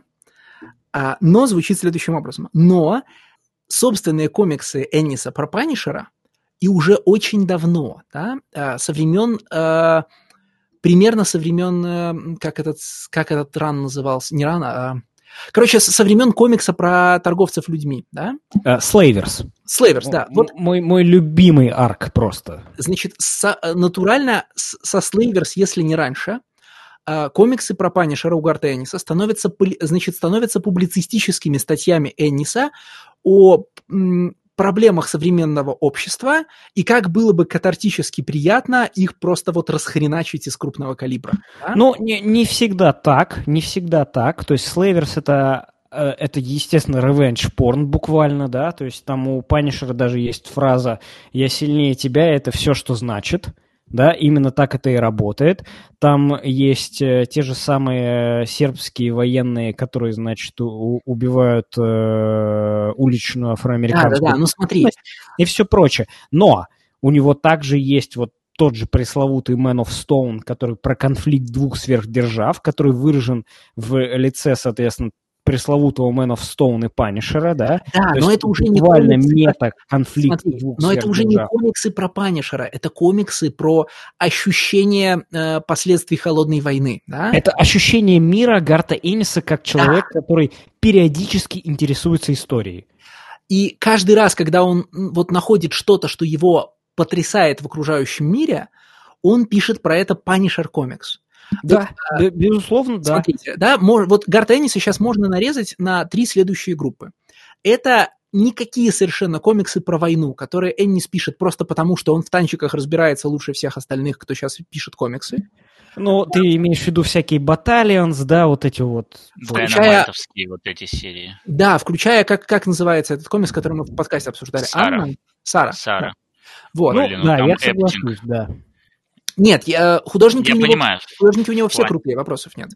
А, второй слой – это а, комиксы, которые Эннис пишет, не просыпаясь, для того, чтобы дать нам старого доброго Гарта Энниса, которого уже не существует, но которого... Это типа Джиммис Bastards, да? Вот да, это, вот. типа Jimmy's Bastards, безусловно. Угу. А, это то, чего уже как бы не... Вот я, честно говоря, еще не заглядывал в новых ну, бой. Это, условно да? говоря, Хитман, но ни разу не да. Хитман. Да, но это типа это натурально ностальгические комиксы, потому что и Гарт уже не такой, и мы не такие.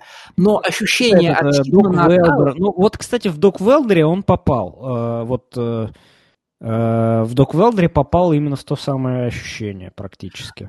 Да, ну так это же, э, ну, в смысле, это же очень прямолинейный сатирический комикс, э, который делает почти то же, что делают лучшие страницы Бойс, да? Да, ну, да, безусловно. смеется над, над нашими отношениями с супергеройкой. Безусловно, вот. да. И есть третий Гартеннис, единственный настоящий, который живет в Панишер комиксах, где он пишет про кошмары истории и как он их прорабатывает. Слейверс э, – это первая ласточка, но пик этого всего дела приходится на э, Борн и Вэлли Форш, Вэлли Форш. Uh, нет, скорее на Fury Max приходится. Да, конечно. Нет, да, да, скорее да, на My War Gone By, конечно. Uh, там просто нет, нет, там, конечно, типа это не совсем Punisher комикс, в смысле, что это не комикс. Но там, там нет такого катарсиса, как в э, комиксах про Панишера, да? Да, но То это пик даже, даже тот момент, условно... где Ник Фьюри мстит Баракуде, он очень fucking weak он очень вык, и э, Фьюри проигрывает в конце в этом комиксе все равно. Да? да, потому что, потому что есть какая-то вот такая... Почему я говорю про Валли Форш, хотя вы совершенно правы, а, вот просто зенит а, этого жанра Гарта Энниса – это Why Wargan By. А, Эннис уходит от катарсических расправ над проблемами а, к созерцанию... к созерцанию ну, трагедии как таковой, да? Да, Потому к что... созерцанию медленного угасания и, ну, как бы вот гниения, так скажем, да?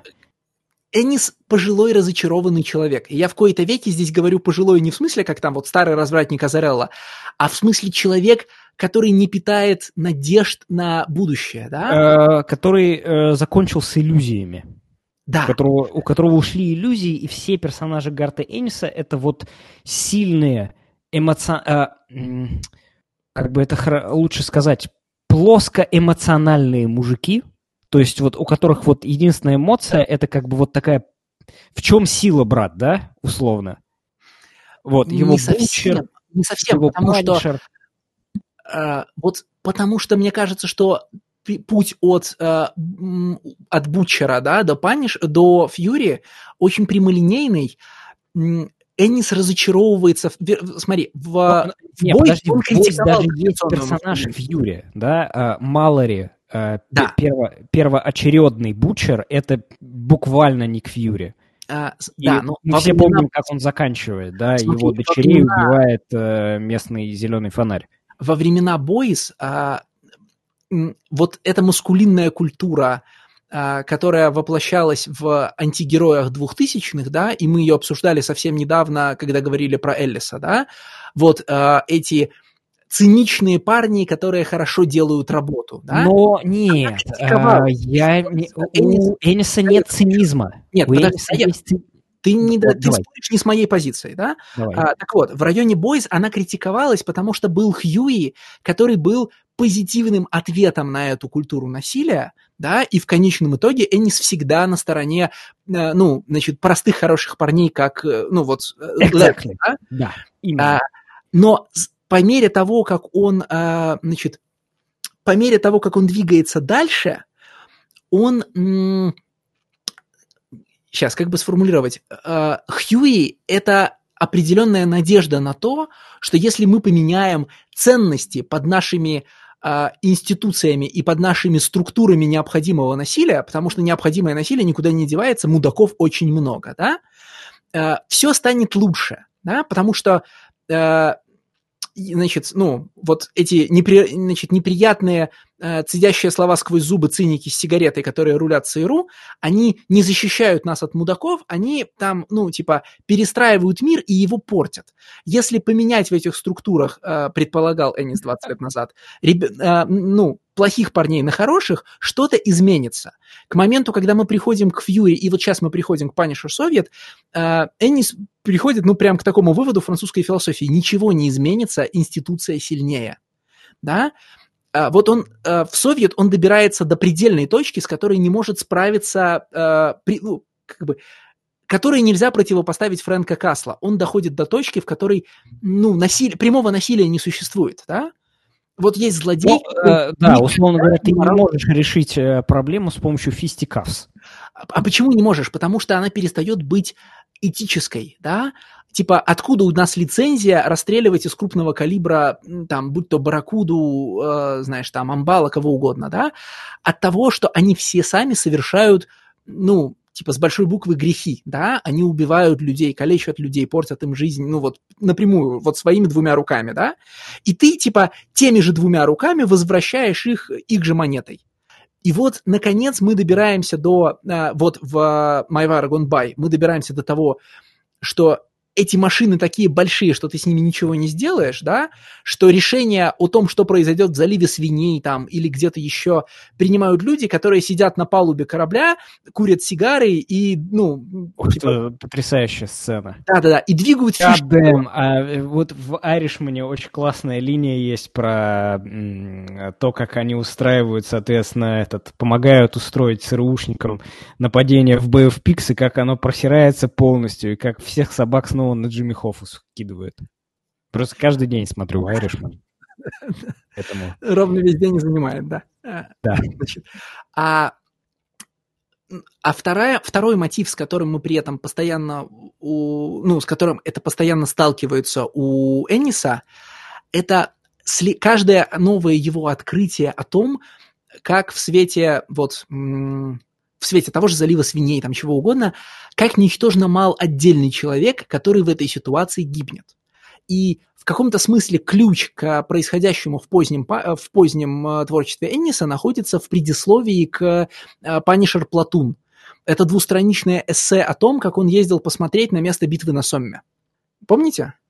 Да, да, конечно. да? где он, э, где он говорит, вот мы стояли в, типа в мы стояли в воронке от взрыва, где нас помещалось 50 человек. Этот взрыв сделали из-под земли британские, сап- британские да, саперы, чтобы начать битву, но она все равно не помогла. Ну, в смысле, э, вот эта вот саперная операция. И э, вот из впечатлений, которые Эннис черпает из, э, значит, милитари литературы, там, аспреевских альбомов, или, как в случае с э, Punisher Soviet, буквально книги «Цинковые мальчики», э, это явно его единственный прям вот, ну, слушайте, там вот э, он в конце называет два источника, он говорит, вот я прочитал «Цинковых мальчиков», а потом я И фактуру Алексеевич. доработал... Нет, в смысле, это и есть Алексеевич. Чё? Не, я не слышал. Я Первый что-то назвал. Ну, нет, первое Вот это это второй «Цинковые комикс, который... Ой, вторую книгу, которую он называет. А вторая книга это не книга, это альбом, тип, э, значит, она называется «Советский парашютист против там какого-то боевика, ну, афганского боевика», и это, ну, я так понимаю, что историографический альбом, Там какой-то англичанин ее, по-моему, написал.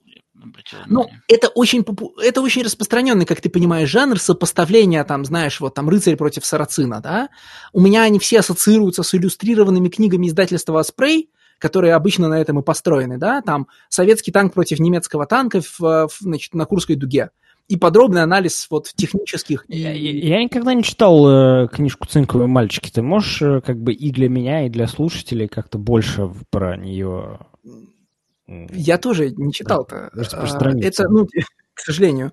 А, В смысле, я так понимаю, что это, ну, относительно фундаментальная и за счет Нобелевской э, премии переведенная на английский э, книжка про, ну, значит, э, про умирали пацаны страшно, да? Просто очень занятная страничка в Википедии, которая состоит буквально из одного только э, отрезка, ну, блин, господи, как это называется Раздела. правильно? Раздела, оценки, в котором дана, ну, как бы, ну, как восприняли ее родственники при- пресловутых афганцев, да, и это, Мгм. конечно, такое, ну, то есть, как бы, пропаганда против пропаганды или что? То есть, как бы, это непонятно, мне Ну, интересно стало. Смотри, насколько я вот, значит, я прям сейчас точно вот вам сейчас скажу, я вообще ничего в этом не смыслю, да, я не эксперт.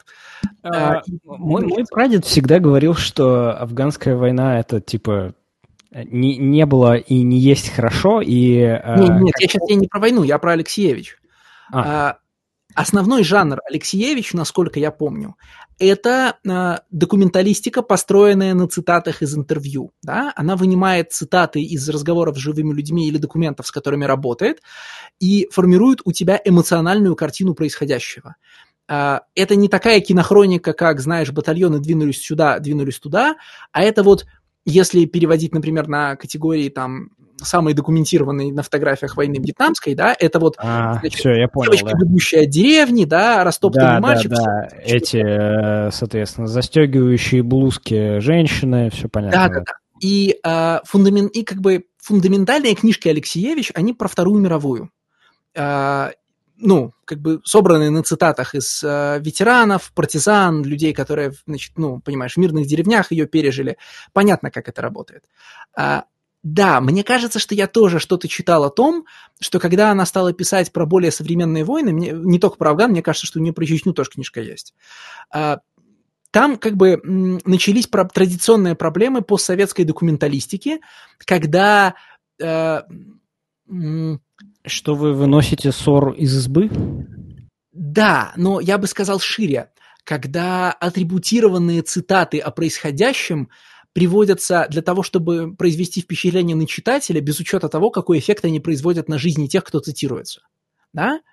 Э, ну, в смысле, по-хорошему документалистика не должна, дол- не должна ломать жизни тех, о ком она пишет. И, насколько я понимаю, в постсоветской среде этим часто пренебрегают. Я не хочу сейчас сказать... плохого Подожди, у нас есть Тайгер Кинг, например, который сломал жизни сейчас всем просто после того, как вышел. God damn it. Вот, поэтому ничего определенного про цинковых мальчиков я сказать не могу, но ты же понимаешь, что мы живем, в общем-то, в таком, ну, типа, в размытом представлении об афганской войне, находящемся в, окру- в окружающей нас культуре. Мы Слушай, ней- у меня нулевое представление об афганской войне, кроме, опять же, того, что мне говорил прадед. А у прадеда ну, была всегда единственная фраза про афганскую войну. А, На них надо было скинуть вакуумную бомбу. Все. Смотри, коллизия, которая нам показана в, в Punisher Soviet, да, состоит из двух супер узнаваемых тропов.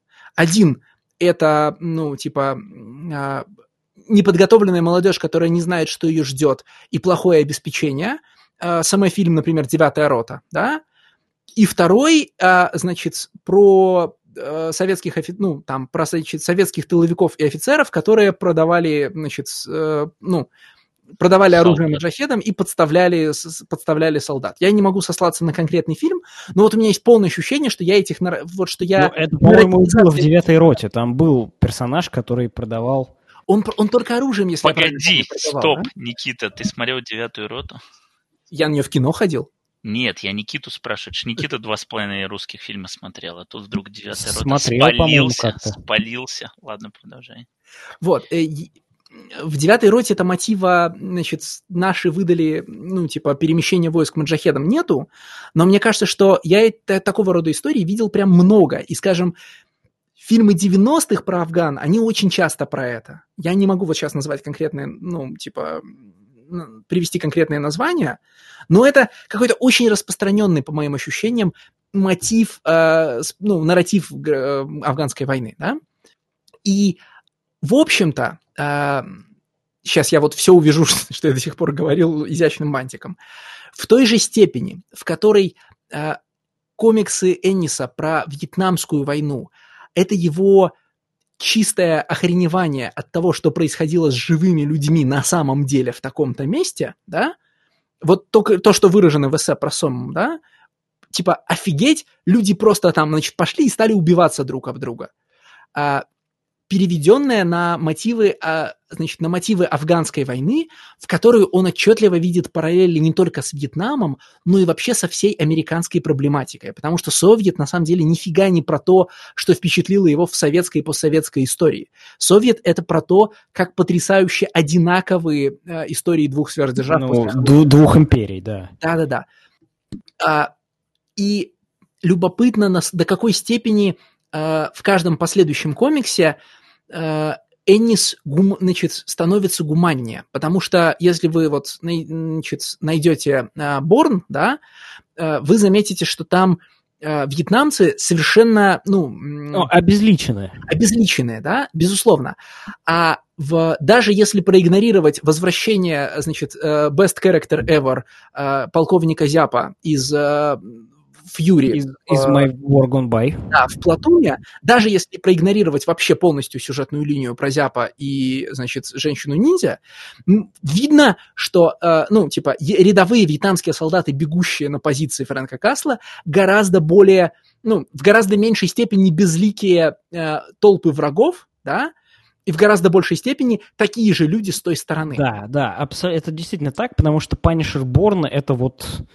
а, я не могу даже вспомнить там присутствие на кадрах где-то вьетнамских солдат. Там есть как бы тот самый знаменитый кадр, где б- Фрэнк Кассел стоит с- посреди огромного количества трупов с пулеметом. Но это все, то есть нету никаких... Порня, да, этого мало. людей. В Лифорже это есть. Ну, в смысле, там же... Да, в Уоллифорже есть, да. И Совет замечателен тем, что... Почему я сказал, что я припомню Платун? Совет содержит очень много новых для Энниса высказываний, да? Э, ну, я не хочу сказать, что они какие-то прям ломающие реальность, но они все очень интересные. Про... Ну, вот он рассматривает, э, типа, даже если на очень простом таком уровне говорить, да, кто на кого налезет. Вот он говорит, вот он спрашивает, что может делать Фрэнк Кассел в ситуации, в которой, ну, у противника чистые руки, да?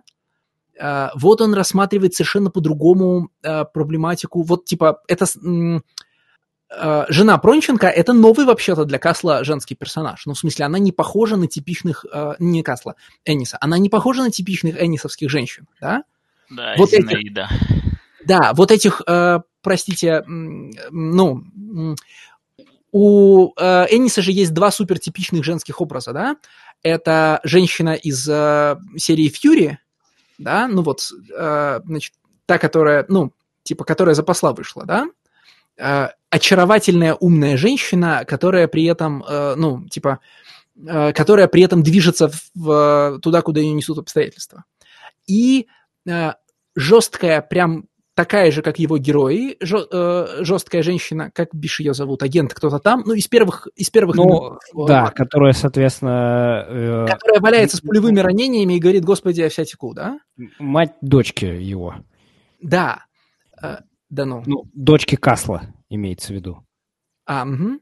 Ну, понимаешь, короче, да, вот эти два, Ну, а, а бывшая жена Роулинза, да, э, вот эти два типажа, мать его дочери. они, вот эти два типажа, они работают, типа, ну, короче, их проблемы известны. Но это не новый персонаж, э, Леш. Это смесь этих двух персонажей. Это смесь вот этой Мэри Джейн, которую рисует Парлов, и смесь вот э, той самой жесткой женщины. И а, ни, ни один из этих вот э, трейтов не выходит победителем. То есть это как бы цельный. Я познаю этот типаж как новый, потому что нова реакция героев на него. Да? А на вот этих жестких умных женщин э, эннисовских раньше, эннисовский герой, ну вот, например, Фьюри, реагировал так, знаешь, цикл зубом и говорил, а ты хороша, да, ну в смысле, что вот типа, как бы ты, конечно, жесткая штучка, да, но типа я не промах. Перед Зинаидой Фрэнк Кассел и его советский аналог практически пасуют. Они выходят, типа, подышать и говорят, черт, она нами управляет. Ну, в смысле, а ты заметил, что она нам, типа, короче, она нам сказала все, что хотела, и ничего по делу и она для них загадка до самого, до самого конца, да, даже она, когда она исчезает, ну, в смысле, то ли убивается, то ли сбегает, да. Да, там непонятно. Да, они идут и говорят, блин, а я не знаю, что она сделала. В смысле, я не могу просчитать, чем кончилось поведение этой женщины, да, как это работает. И Эннисовский герой, который пасует перед волей женщины, это архетипически новая херня. Но мне почему-то ничего в голову сильно не приходит так сразу. Но если бы я сделал research перед этим подкастом, я уверен, что я бы нашел бы такого героя. Ну, ну, типа, ты же знаешь мой подход, да, гипербола лучшая вещь на свете. Я обнаруживаю, обнаруживаю любую мелочь и объявляю ее критическим открытием. Так вот, я обещал бантик на этом всем.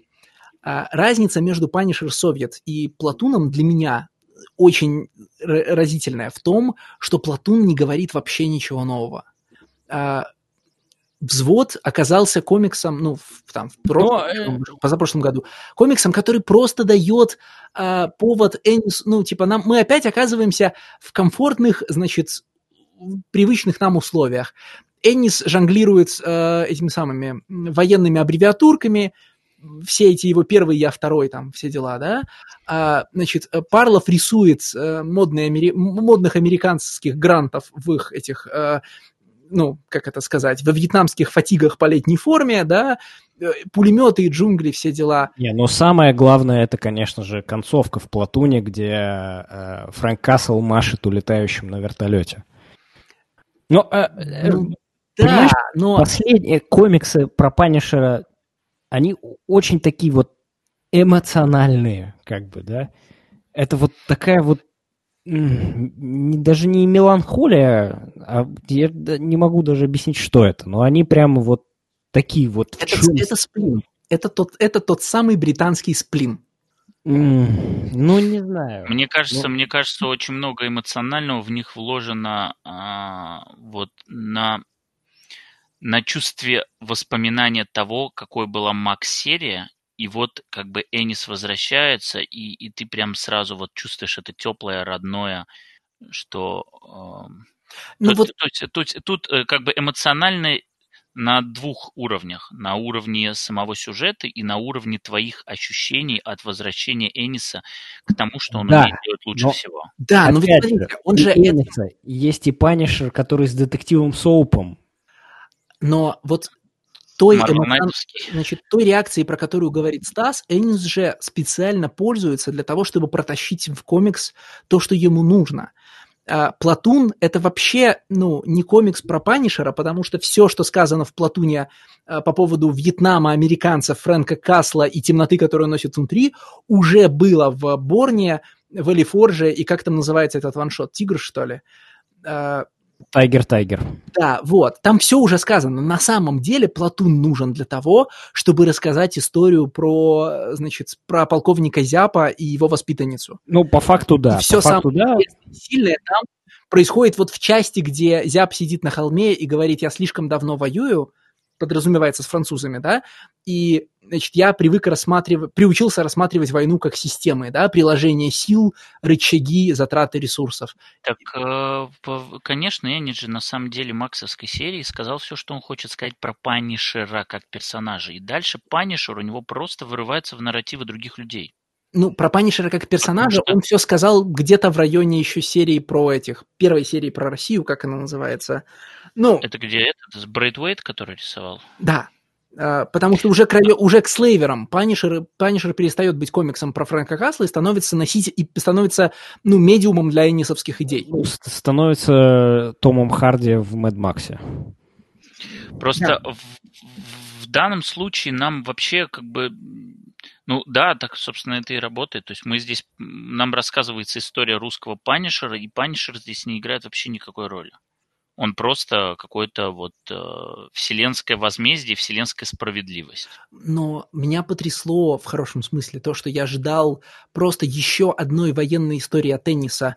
Ну, дескать, окей, Эннис прочитал про Афганистан и рассказывает нам про специфические ужасы Афганистана, не похожие на вьетнамские, корейские и холодную войну. А внезапно, как бы, ну, а дедушка-то внезапно мыслит государственными масштабами, да, и говорит о судьбе империй, там, ну, значит, об этичности институтов, там, о пределах, короче, э, о пределах наших насильственных фантазий, что ли, да? Вот мы можем расстрелять из пулемета наши проблемы, но есть проблемы, которые на этой точке не заканчиваются. Э, И поверх всего этого еще значит, лежит рисунок Броуза. Рисунок-то weak as fuck, на самом деле. Я, кстати, вот чи- значит, чисто для наших примечаний, я те- тебя, Никита, поражу. Есть на ТСЖ рецензия на Мэтта Синеки, твоего любимого, на первый выпуск. Я, правда, не, у тебя, по-моему, Шон Вицкий любимый, да, из вот этой компании? Не, у меня Синек, конечно, был любимый. Так вот, а, Синека а, в рецензии на первый выпуск Punisher Soviet, это я тебе специально вот этот панч готовил, говорит, очевидно, что сейчас Бэрроуз гораздо более сильный картунист, чем Парлов. Так, ну, можем заканчивать, в принципе. Нет, там типа есть прогон, ты потом сходи почитай и... значит, Да, ну, слушай, я Синяк последний раз читал, мне кажется, лет пять назад, наверное. это, ну, у него довольно интересный аргумент в этом смысле, что а, персонажи Парлова все еще находятся, ну, я перефразирую, конечно, я не помню цитаты, да, они все еще находятся в плену вот этого вот а, картунного подхода к военному комиксу, который идет со времен, а, господи, как зовут этого художника? Джо Куберт, да? Нет. Ну, конечно, Джо Куберт, Да, у которого да. этот... э, У которого школа, у которого... Сержант Рок. Да. Сержант Рок. в то время как э, в то время как э, фигуры Броуза, да, которые, конечно, ну, все еще, даже после всего, что с ним сделал Мур, они все еще статичные. Господи, в одном месте а, они нарисовали, значит, в одном кадре э, Броуз нарисовал спидлайн, потому что не справился передать движение без спидлайна. Э, они при этом м, такие, э, как бы сказать, краш-тест дамес, да, э, это мясные человечки, которых разрывает насилием. Э, вот в- персонажи Парлова в Платуне э, не сов- типа это не гиперреалистичные живые люди, это персонажи, да, изображения. А то, что рисует сейчас Бэрроуз, это такой специфический гиперреализм, а, который лучше коммуницирует а, реальность, ну, типа, простите, я затрудняюсь найти нужные слова, а, ну вот помните известную присказку про то, что не бывает антивоенного кино, потому что камера гламоризирует все, что показывает, да? Любое насилие, э, изображенное на экране, становится привлекательным ав- автоматически из-за того, что из-за того, что кадр проделывает с насилием. Вот антиэстетический подход Бэрроуза к тому, чтобы рисовать э, неуклюжих людей, слишком тонкие линии и, значит, равномерно льющуюся везде. Ну, вот в этом плане, да, окей, хорошо, но это не картунист, это художник Панишера больше. Да, но я имею в виду, что подход Бэрроуза точно так же, как и в Провиденсе, своим антиэстетизмом привлекает внимание к, ну, типа, к тому, что происходящее дурно, да? Любая расчлененка, изображенная, э, значит, Парловым, э, Диланом, да даже Робертсоном, да? Э, Робертсон, Дерека же Робертсон зовут. Э, Дерек Роберсон, но еще был Фернандес. Э, Фернандес Да, я никогда... Фернандес. вот Фернандеса я никогда не... Он намного больше, другая чем и Робертсона, и его было столько же, сколько Парлова примерно. Ну, Да, Фернандеса было больше, и как раз Слейверс рисует Фернандес. Мне Фернандес как художник не очень нравится, честно говоря.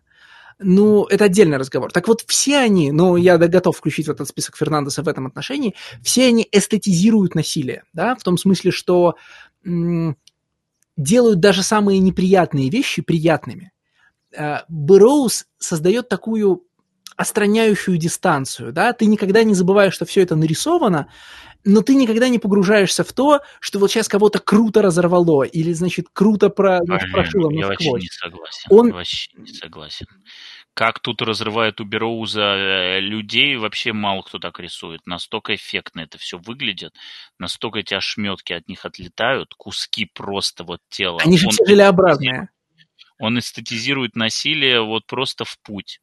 И даже, даже в самой трагичной сцене, когда Валерий Степанович проткнут э, вот этим вот лопастью вертолета и смотрит вот этим взглядом на Панишера, даже, в не, даже вот в этой сцене насилие статизирует. Не, а лица у Бероуза стали сильнейшие. Я все еще... Лица у Бероуза просто... Мура, лица у него стали очень крутые фантастический. В этом плане вот я готов был услышать аргумент, что у него лица лучше, чем у Парлова.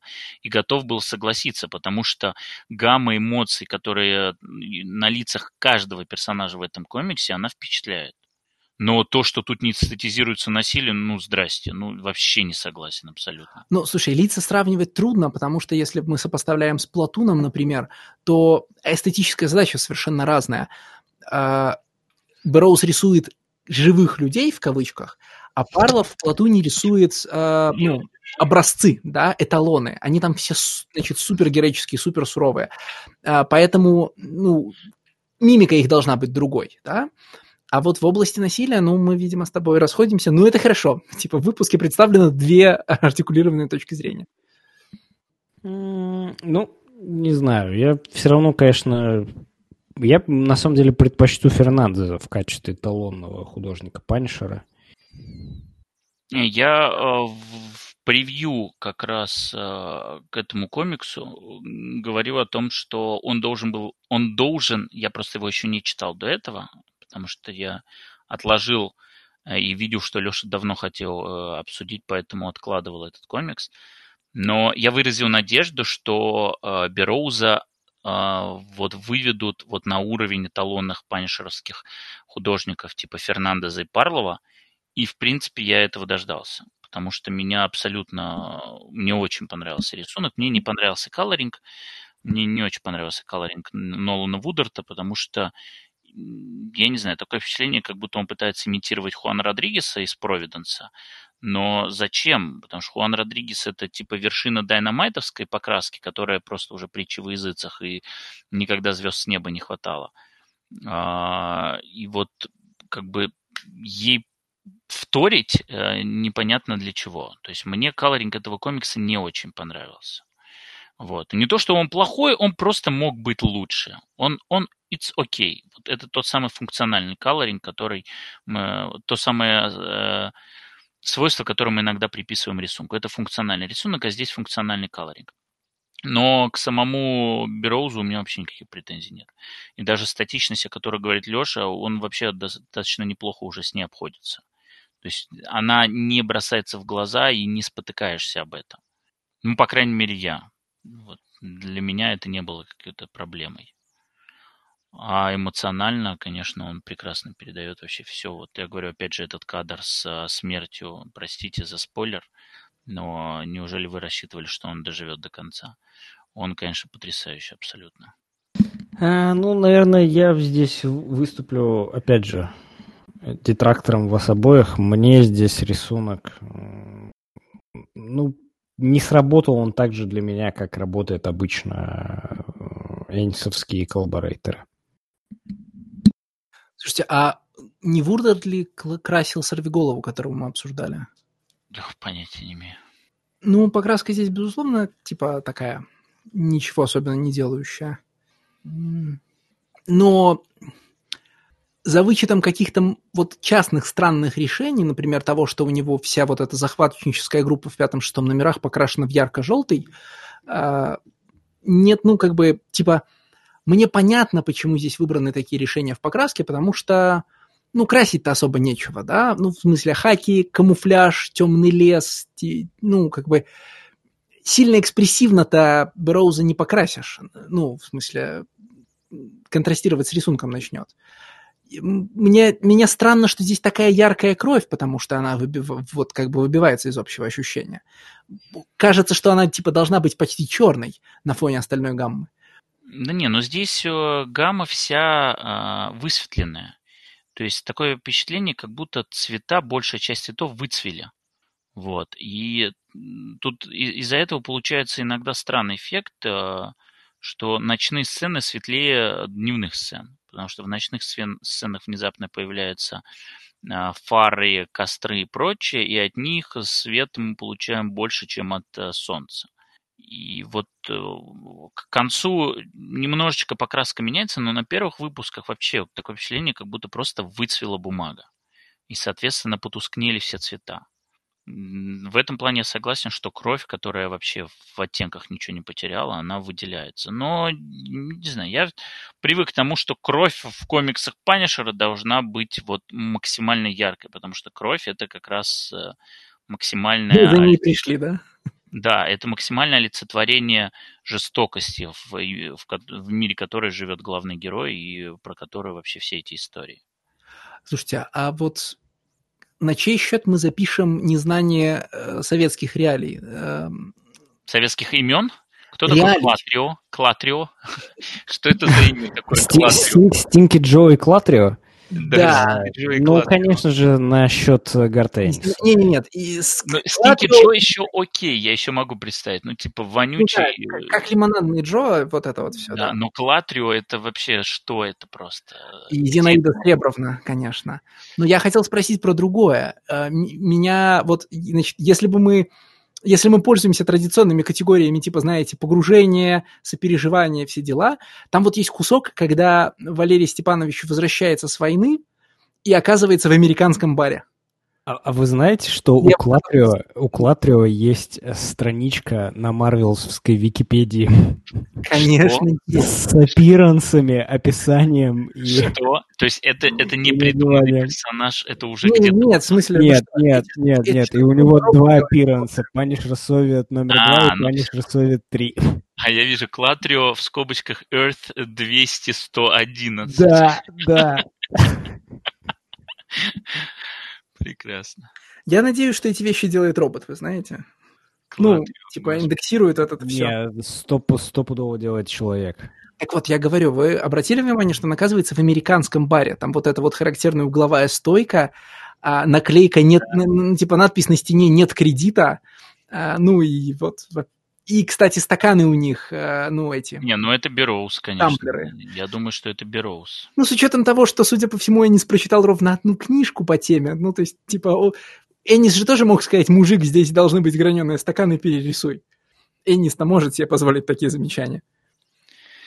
Короче, а... отличный комикс, а вот Платун не такой отличный, как хотел. Не знаю. Для меня, а, я хоть и говорю, что, может быть, затронем Платун, так и не перечитал его, а, но Платун на меня произвел прекрасное абсолютно впечатление тогда, когда я его прочел. И для меня панишеровский комикс Эниса, и это касается, ну, ну ладно, Фьюри не будем затрагивать, потому что это немного с другого ракурса, но вот пост Максовский, Платун и Совет – это это такой автопилот, но автопилот не просто какой-то круиз-контроль, который умеет скорость держать, а это автопилот, который э, и ухабы объезжает, и от э, покрышек, э, летящих по дороге, уворачивается. То есть это абсолютно высокий уровень качества, в котором, от которого ты гарантированно получишь а, мощнейший эмоциональный импульс вот ты Не, ну это как Никита говорил, да, я, заб, типа, я забыл больше, чем вы знали. В том смысле, что его автопилот лучше, чем у многих осознанное движение. Да, то есть вот ты, как бы ты вот видишь эту мини-серию, и ты абсолютно уверен в том, что в ней будет несколько совершенно сумасшедших серий, ой, совершенно сумасшедших сцен, э, типа этого Валерия, перед которым, э, господи, сняли кожу с, с его а, сослуживцев и э, заставили смотреть. Э, это будет сцены из серии, э, когда один из молодых пацанов этого русского олигарха, ну не олигарха, я не помню, как его зовут, забыл уже. Когда он начинает... Rear Echelon Motherfucker. Рион Эшелон Motherfucker это вообще последняя, третья сцена, которая просто сумасшедшая. Я говорю про то, когда один из пацанов начинает выпендриваться и говорит, да, ты вообще да, за кого да. нас принимаешь? Ты что, я тут тебя копать буду, что ли? Охренел? И просто ты переворачиваешь страницу, и он его а, тут же застреливает. В, в Айришмане есть сцена, где Роберт Де Ниро не может поднять буквально винтовку, потому что ему 375 лет. Ты смотрел фундаментальный фильм Хоффа? А, нет. А, а, Хоффа, где Джек Николсон играет Хоффу? Да. да. Это отли... Э, просто... Все хорошо, а... вопрос закрыт, возвращаемся к обсуждению Punisher Совет. А нам, нам надо делать подкаст про Хоффу, где Хоффу играет Джек Николсон, потому что это outsider art. Это а, совершенно совершенно прибивающие фразы типа «You rear э, echelon motherfucker», э, «Confirm the kill» or «The kill confirms you», э, и вот типа шлюха, ну, как бы у тебя пистолет, поэтому как, как, как скажешь, так и будет. Да, да. Вот. Ну, это просто вот уровень качества, который будет во всем, абсолютно во всем.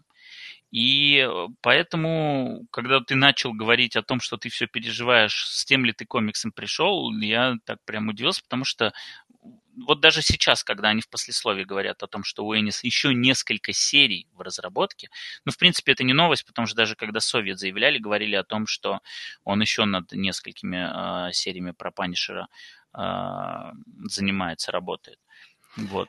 Просто на, на нынешнем этапе Марвелу надо осознать, что им нужен, ну, я не то чтобы их Icon, ну, возрожденный, да, но им нужен бергеровский Vertigo, в смысле... Да, слушай... Энниса останавливает необходимость иметь Панишера в этом комиксе. Пусть да. он просто напишет огромный комикс про битву на Сомме. Да нет, ну а в чем тебе Панишер ничего. мешает? Вообще не могу понять. Вот каким образом тебе Панишер здесь мешает? Чем он Нет, ну Леша говорит, что он хотел бы прочитать какой-нибудь серьезный да. военный комикс от Гарта Энниса, а, но да это нет, невозможно без импринта.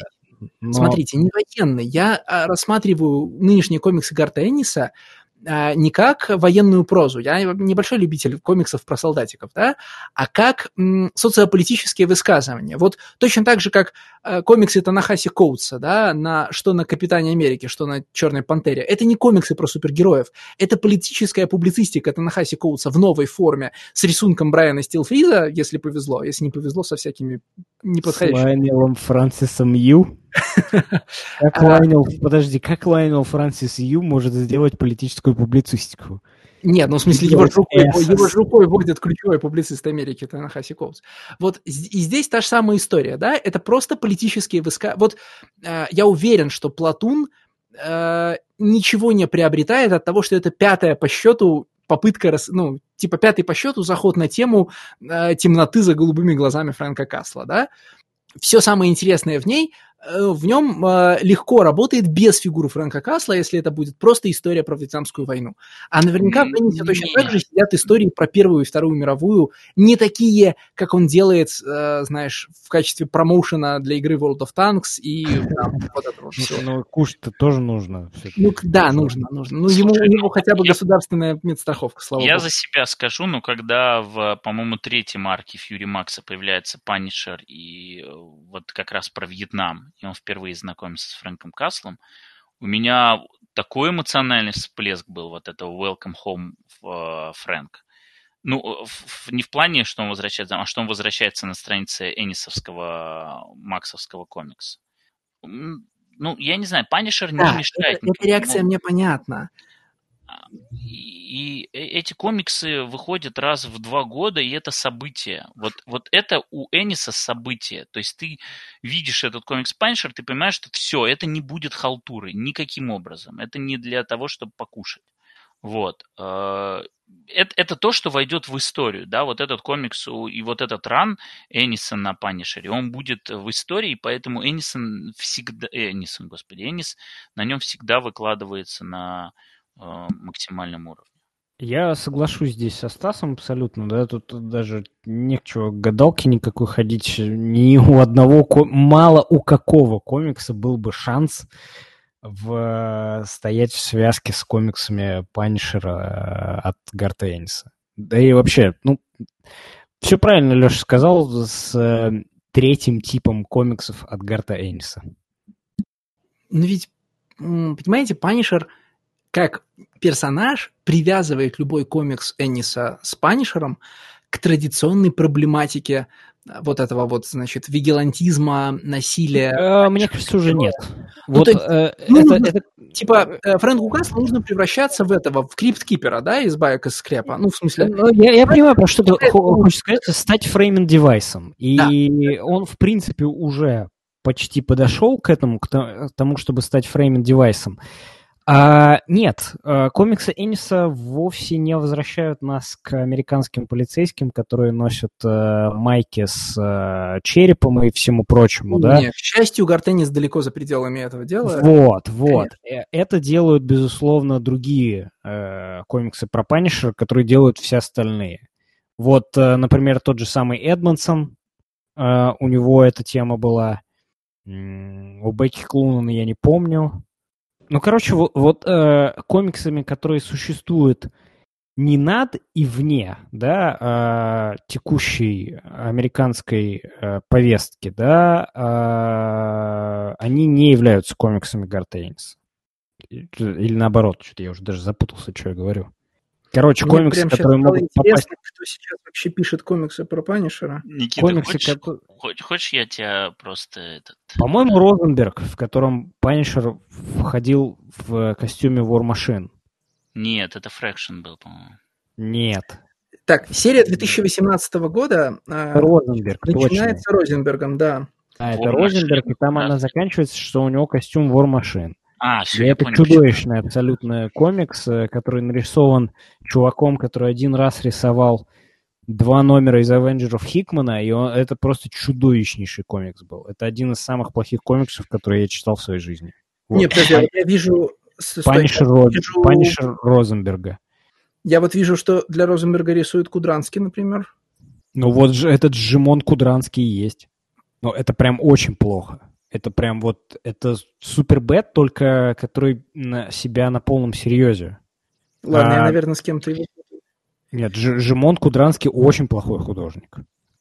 Никита, ты хочешь, чтобы я тебя немножко расстроил? Значит, я просто полез смотреть э, Энисовскую библиографию, вот, освежить, чтобы подумать, ну, вспомнить, что он по Панишеру было и что, может быть, я забыл. Вот. Э, и, соответственно, добрался до этих трех ваншотов, которые он там с Корбином, Севериным делал. Энд, Cell и Тайгер. Да-да-да. Да, и он называется The Tiger, собственно, а ты его назвал Тайгер Тайгер. Yeah, Тайгер Тайгер это персонаж из X-менов. Не-не-не, Тайгер Тайгер это... Tyger Tiger это поэма, конечно. Но я просто вспомнил, что, ну, блин, ну, come on. Вот да, зачем ну... ты... Это персонаж из X-Men ов, из Мадрипура, подружка Росомахи. Э. Э, дорогие слушатели, когда мы отменим Стаса уже? Вот, чтобы Стас мог делать только... У меня, у меня нету никаких соцсетей, понимаешь? Я не могу ничего там сболтнуть лишнего. А, нет, чтобы даже Ста... вот, знаете, чтобы Стас заходил на наш подкаст раз в год и делал спешл про X-менов. Он же уже заставил нас читать 56 номеров новых X-менов. Что, Еще типа... не заставил. И это только уже заставил, и это только начало. Не-не-не, там я давай, я прям все раскрою, всю кухню. То есть он приходит в чат, кидает, ой, смотрите, там Ten of Swords новый, да, вот, э, ну давайте вы прочитаете все, все вот номера, которые даже не входят в эту там, и там всякие... Не, ну давай не передергивать, давай не передергивать. Давай начнем с того, что раз уж ты решил открывать кухню, а тогда давай начнем с того, что когда мы впервые, я выбросил в чат э, типа X of Swords, я совершенно в шутку спросил, ну что, ребят, повторяем? Хотя я был зарекал... первый, кто сказал да. Да, хотя зарекался, что больше этого делать не буду. Ты тут же влетел со словами «да, вообще с удовольствием». Я с удовольствием, но я, не вот. собер... я, я собираюсь считать только то, что входит в кроссовер.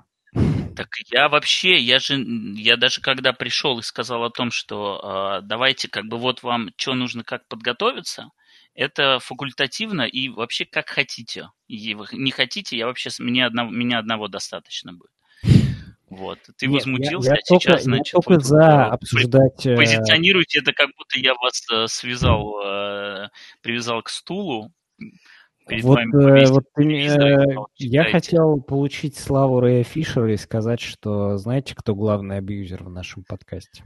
Jesus fucking Christ. Вот. На самом деле, по-моему, только Никита пока, значит, ни разу не взваливал на себя там какую-нибудь бессмысленную нагрузку в миллион страниц. Вот, значит, Стас будет эпически готовиться к десятке мечей. Я пообещал в Патреоне, что перечитаю весь Omnic Infinite Crisis к спешлу. Я не знаю, зачем ты это делаешь, это не нужно делать. Э, Ну, я, я- Дело не в том, нужно А ли это... можно вы не Нет, будете смотри. портить этот эпизод и отложите это до обсуждения? Да, конечно. Давай, вот, ладно, Спасибо. у меня есть ответ, почему Спасибо. я решил перечитать Омник, вернее, прочитать Омник, но я расскажу про это, да, в спешле. Стас прав. Спасибо. Э, давай, вот, э, давайте тогда Мы- вернемся у нас и так уже был десист в этом выпуске. Хватит отравлять его. сист, так сказать, андисист. А, у меня есть э, серьезный вопрос, кстати. А, вот, ладно, Стас не перечитывал Punisher Platoon. Никита, ты давно читал Punisher Platoon? ну, я его перечитывал, мне кажется, полгода назад. Короче, в чем прикол с э, журналистом? Типа, рассказчиком всей истории является Вот человек, ты- лица которого мы никогда не видим. Спросил, конечно. На нет. последней странице мы узнаем, что его зовут мистер Гудвин, и весь комикс построен так, как, так, как будто его э, личность – это большая загадка, да? Мы всегда смотрим с его стороны стола. Если мы разворачиваем камеру, то его закрывает абажуром э, лампы над столом, его не называют по имени. Зачем? Но он- это же тот чувак, который написал книжку Валифорж. Это персонаж, который писал книжку из последнего арка. А загадку из него зачем делать? Ну, типа отсылочка к Валифорж, Валифорж, к последнему. Да, так, тогда можно его назвать на первой странице мистер Гудвин, и все, да? А тут мы как бы, типа, весь... все Не, ну это, это, это, это это- это такая штука. Ну, это типа фенечка. Ну, это, это как бы Ладно, не в особо, этом не нет большого секрета, я понял. не особо важно было, но это чувак, который звали Форжа. Ну, э, соответственно, вот этого Стиви, брат и все такое. Стиви, который из Борна. Мгм. Ну, Май- Майкл Гудвин — это чувак, который появляется в Вале Форж, э, который пишет... Разбирается, про- что произошло в... э, Да, который э, разбирается, что произошло в Punisher Борн. Он, соответственно, брат э, Стиви Гудвина, который, соответственно, а-ля, а-ля Хьюи в, только в Punisher Борне. Ну, все, все большие загадки мы раскрыли. Про, в общем, комикс Совет облобызали достаточно с разных сторон. Че, выходим на финишную прямую? Ну, да, и э, мы рекомендуем все Совет, я думаю, единогласно. Ты в кои-то веки не идешь против потока? Нет, я вообще тут, тут невозможно быть никаким контрарианом, э, ничего тут, ну, тут как понятно все. Ну, ну что, я DCeased буду рекомендовать, что ли? Нет, ну знаешь, там... Или Folklord ов за то, что там гномики, как э, у Миньолы, с желтыми глазами. Ну, come on. которые цитируют Эдгара По. Ну вот, да, Punisher: Soviet. Комиксы про то, как значит, в людях делают дырки крупными калибрами. А, значит, о преимуществах и недостатках автомата Калашникова.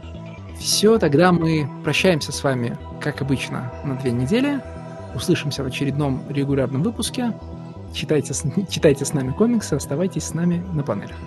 Всем спасибо, всем пока. Окей, всем пока.